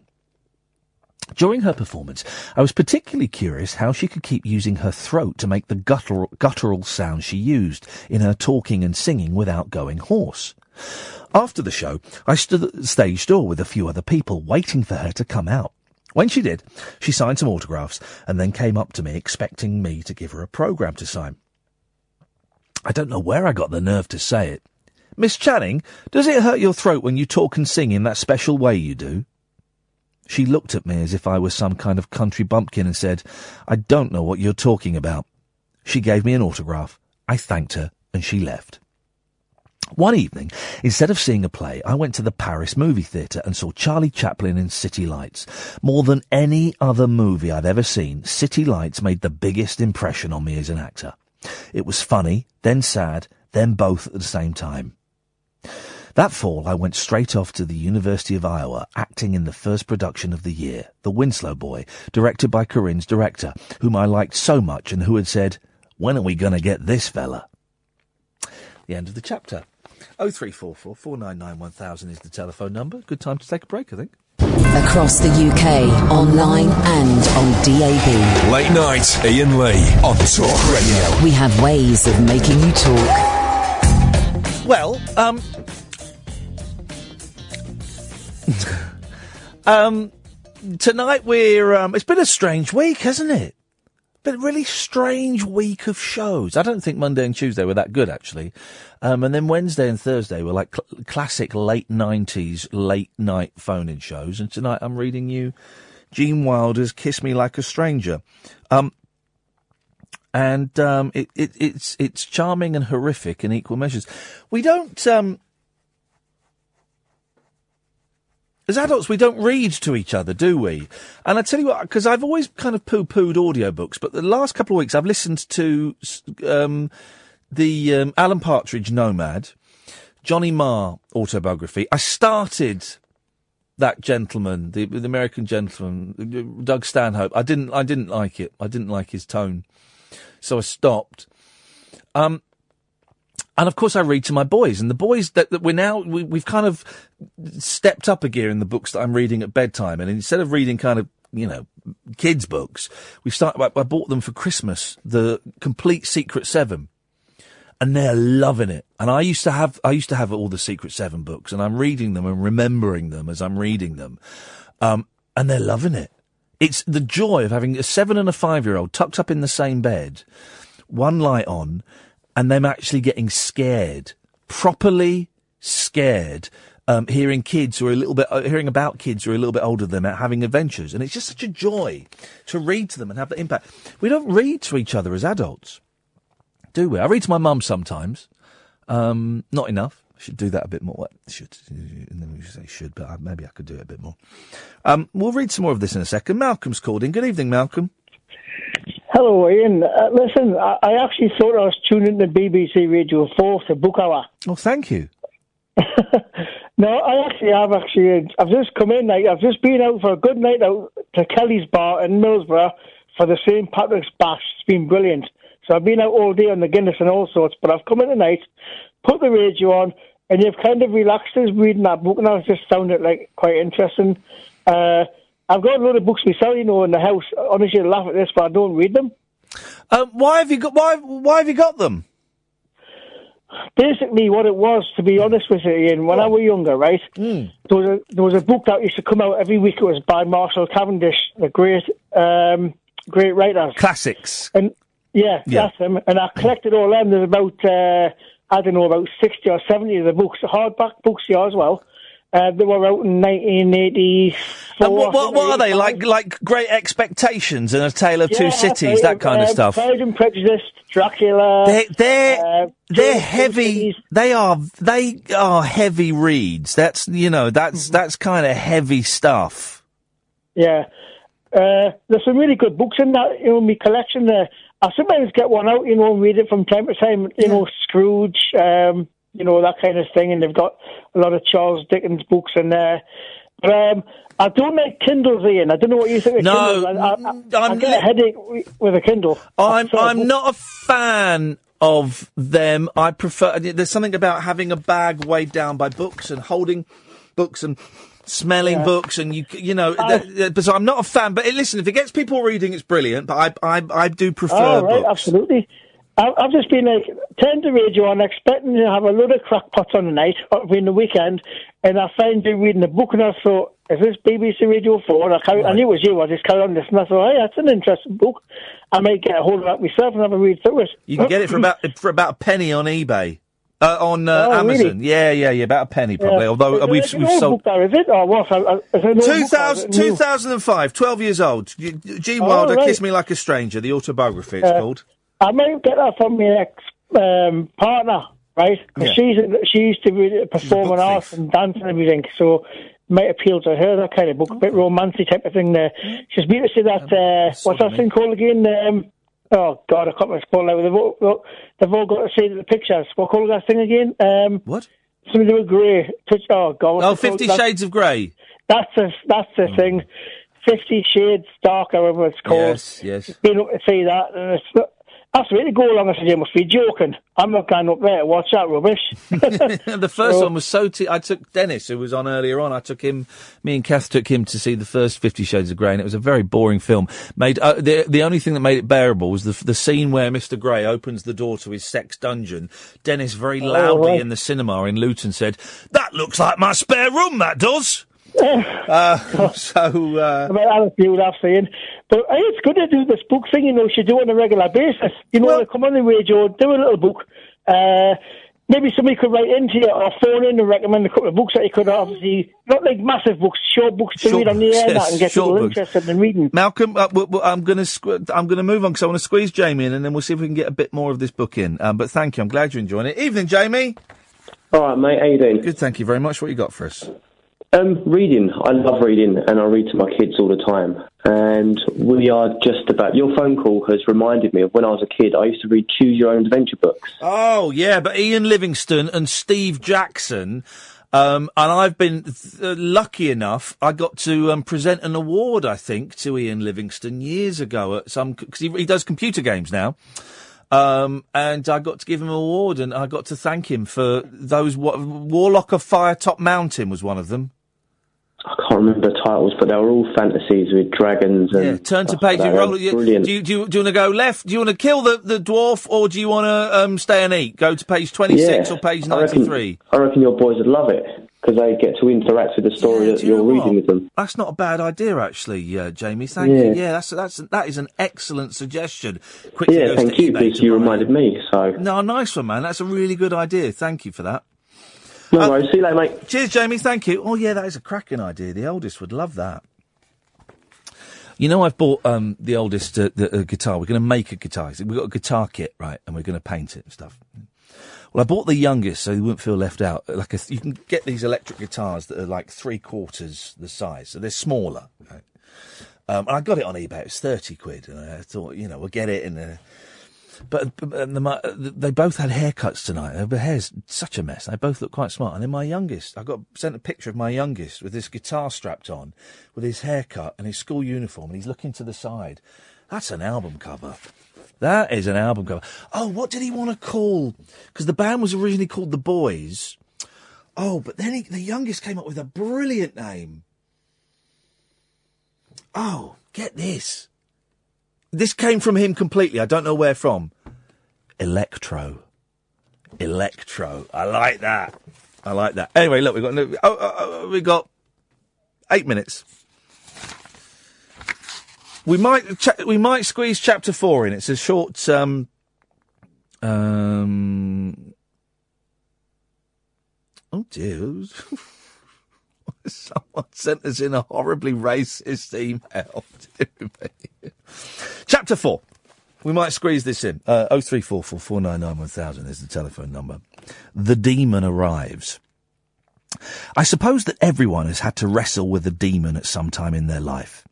My demon came out of hiding on the first day of spring during my freshman year. It came out without warning, like a sudden eclipse of the sun. Not in the disguise of alcohol abuse or drugs or gambling or sexual perversion. Nothing like that. My de- demon came out in the form of a horrible compulsion to pray. I say horrible because I didn't want to pray. I had to pray. Wherever I was, even though I didn't know what I was supposed to be praying for. When the compulsion came upon me, I would pray in front of whichever building I was about to enter for my next class. I would speak to God out loud, but I tried to move my lips as little as possible when people passed by because I was afraid they'd think I was another one of those poor souls who hadn't bathed or changed clothes for a week, who usually smelled of urine as they mumbled up and down busy streets talking to God or the devil, oblivious of everyone around them. I was excruciatingly aware of everyone around me, but I thought that if I were truly humble, then the presence of all these passers-by shouldn't bother me. I kept on mumbling softly, trying to find out, as I prayed, what terrible thing I could possibly have done for which I needed God's forgiveness. The craziness reached a point where, one morning, I plastered down my curly hair with Vaseline just to prove how truly humble I was. When I looked in the mirror, I saw a freak. I was so embarrassed I didn't know how I could leave the house and go to class, but I did. I walked into my theatre history class and sat next to my lunch pal, Betty Kanzel. She used to make fun of me if I missed breakfast and she heard my stomach gurgling, but on this morning she kept staring at me. What the hell did you do to your hair? I'm just trying something. I'll tell you later. It looks horrible. Why did you do that? I told you, I'm just trying something. I'll tell you later. And then one day, just like that, as if a motor or an electric switch had been turned off, the compulsion stopped. The demon was gone. I felt as if I'd just finished running in a long race, exhausted but exhilarated, and could now be a normal person again. But three or four days later, the demon returned. The pattern repeated itself so often that I felt as Dr. Jekyll must have felt when he could no longer control the comings and goings of Mr. Hyde. I never knew how long each episode would last. Three days, a week, two weeks. I never knew what set off the compulsion. The only small clue I had was wondering every once in a while why I should have the right to possess money, if I should ever acquire any, when there were people all over the world who were dying of starvation. Being on stage was the thing that saved me from myself. When I was in a play, I was safe.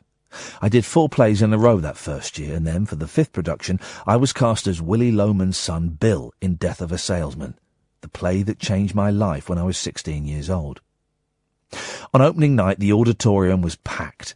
We'd rehearsed for four weeks, and now I was lying on my in my upstairs bedroom, on stage, waiting for the cue for my first entrance. I didn't want to pray. Not tonight, dear God, please. Maybe the demon forced his way in because it was this particular play. As I waited for my cue, I kept thinking that I could shut him out in plenty of time. But I couldn't. The fear of not praying overpowered me, even though it was a matter of seconds before my entrance. I saw both the play and my brain falling apart. Then somehow, the obligation to the audience and Arthur Miller and my memory of Lee J. Cobb and Mildred Dunnock became more important to me than God. I heard my cue, said my first line, and I was safe for the remainder of the play. Years after that, I still carried the inexplicable convic- conviction that once I stepped onto the stage, they couldn't get me, whoever the hell they were, and that I was safe, so long as the curtain was up. We'll finish this chapter. We'll get this in just in the nick of time. I drove home for the Easter break. My mother was so happy to see me that I thought she'd burst.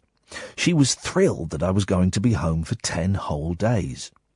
She laughed so much at my silly jokes that she peed in her pants again. Now look what you've made me do, Jerry. After dinner, I found her in the living room sitting on the couch and weeping quietly. I sat beside her. What, Mamma, what's the matter? She said, In nine more days you'll be gone. A little later, at about seven o'clock, I said I was going to take a short walk around the neighbourhood. It was still light outside and I wanted to get some fresh air. After walking several blocks with the demon pounding at my consciousness trying to get in, I found myself at an open field on the outskirts of town, a field I used to play in only a few years before. The demon knew where he was leading me. I knelt down on the hard earth and started praying. We were never a particularly religious family when I was growing up, in the sense of prayers at home or rituals, other than going to my grandparents for a meal on Passover and going to the synagogue on the high holidays. Our religion was hugging and kissing each other, a boy being unashamed to kiss his father on the lips, and parents who showed affection in front of anyone. Our only doctrine had been, do unto others as you would have them do unto you. So why did the demon invade my psyche when I was 18 years old? My only hope as I prayed in that field was to get rid of him once and for all. I covered all topics, everything and everyone whom I could possibly have wronged, including God, of course, and I asked for forgiveness. But in another part of my brain, I was screaming, Forgiveness? For what? I had no idea. But the strength of that absurdity couldn't pierce the armour of my compulsion. When I finished praying, I got up and walked home. My mother, my father, and my pregnant sister Corinne were all waiting in the living room in their dressing gowns. From the expression on their faces, I thought that someone had died. My mother started crying. My father spoke first. We just called the police. They just left here. Do you know what time it is? It's three o'clock in the morning. Where were you? What in God's name were you doing? I couldn't bring myself to say, I was praying, Daddy. I was lying in a field praying to God to forgive me. And if he had said, Forgive you? Forgive you for what? I would have said, I don't know. And he would have said, For eight hours? Are you nuts? And he would have been right. So I mumbled something about having fallen asleep in a field because I was so tired. Then I apologized to all of them and went to my bedroom. End of chapter.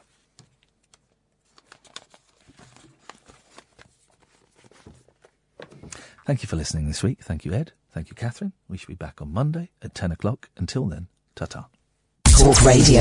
Dial up some dialogue. Talk Radio. We'll get you talking.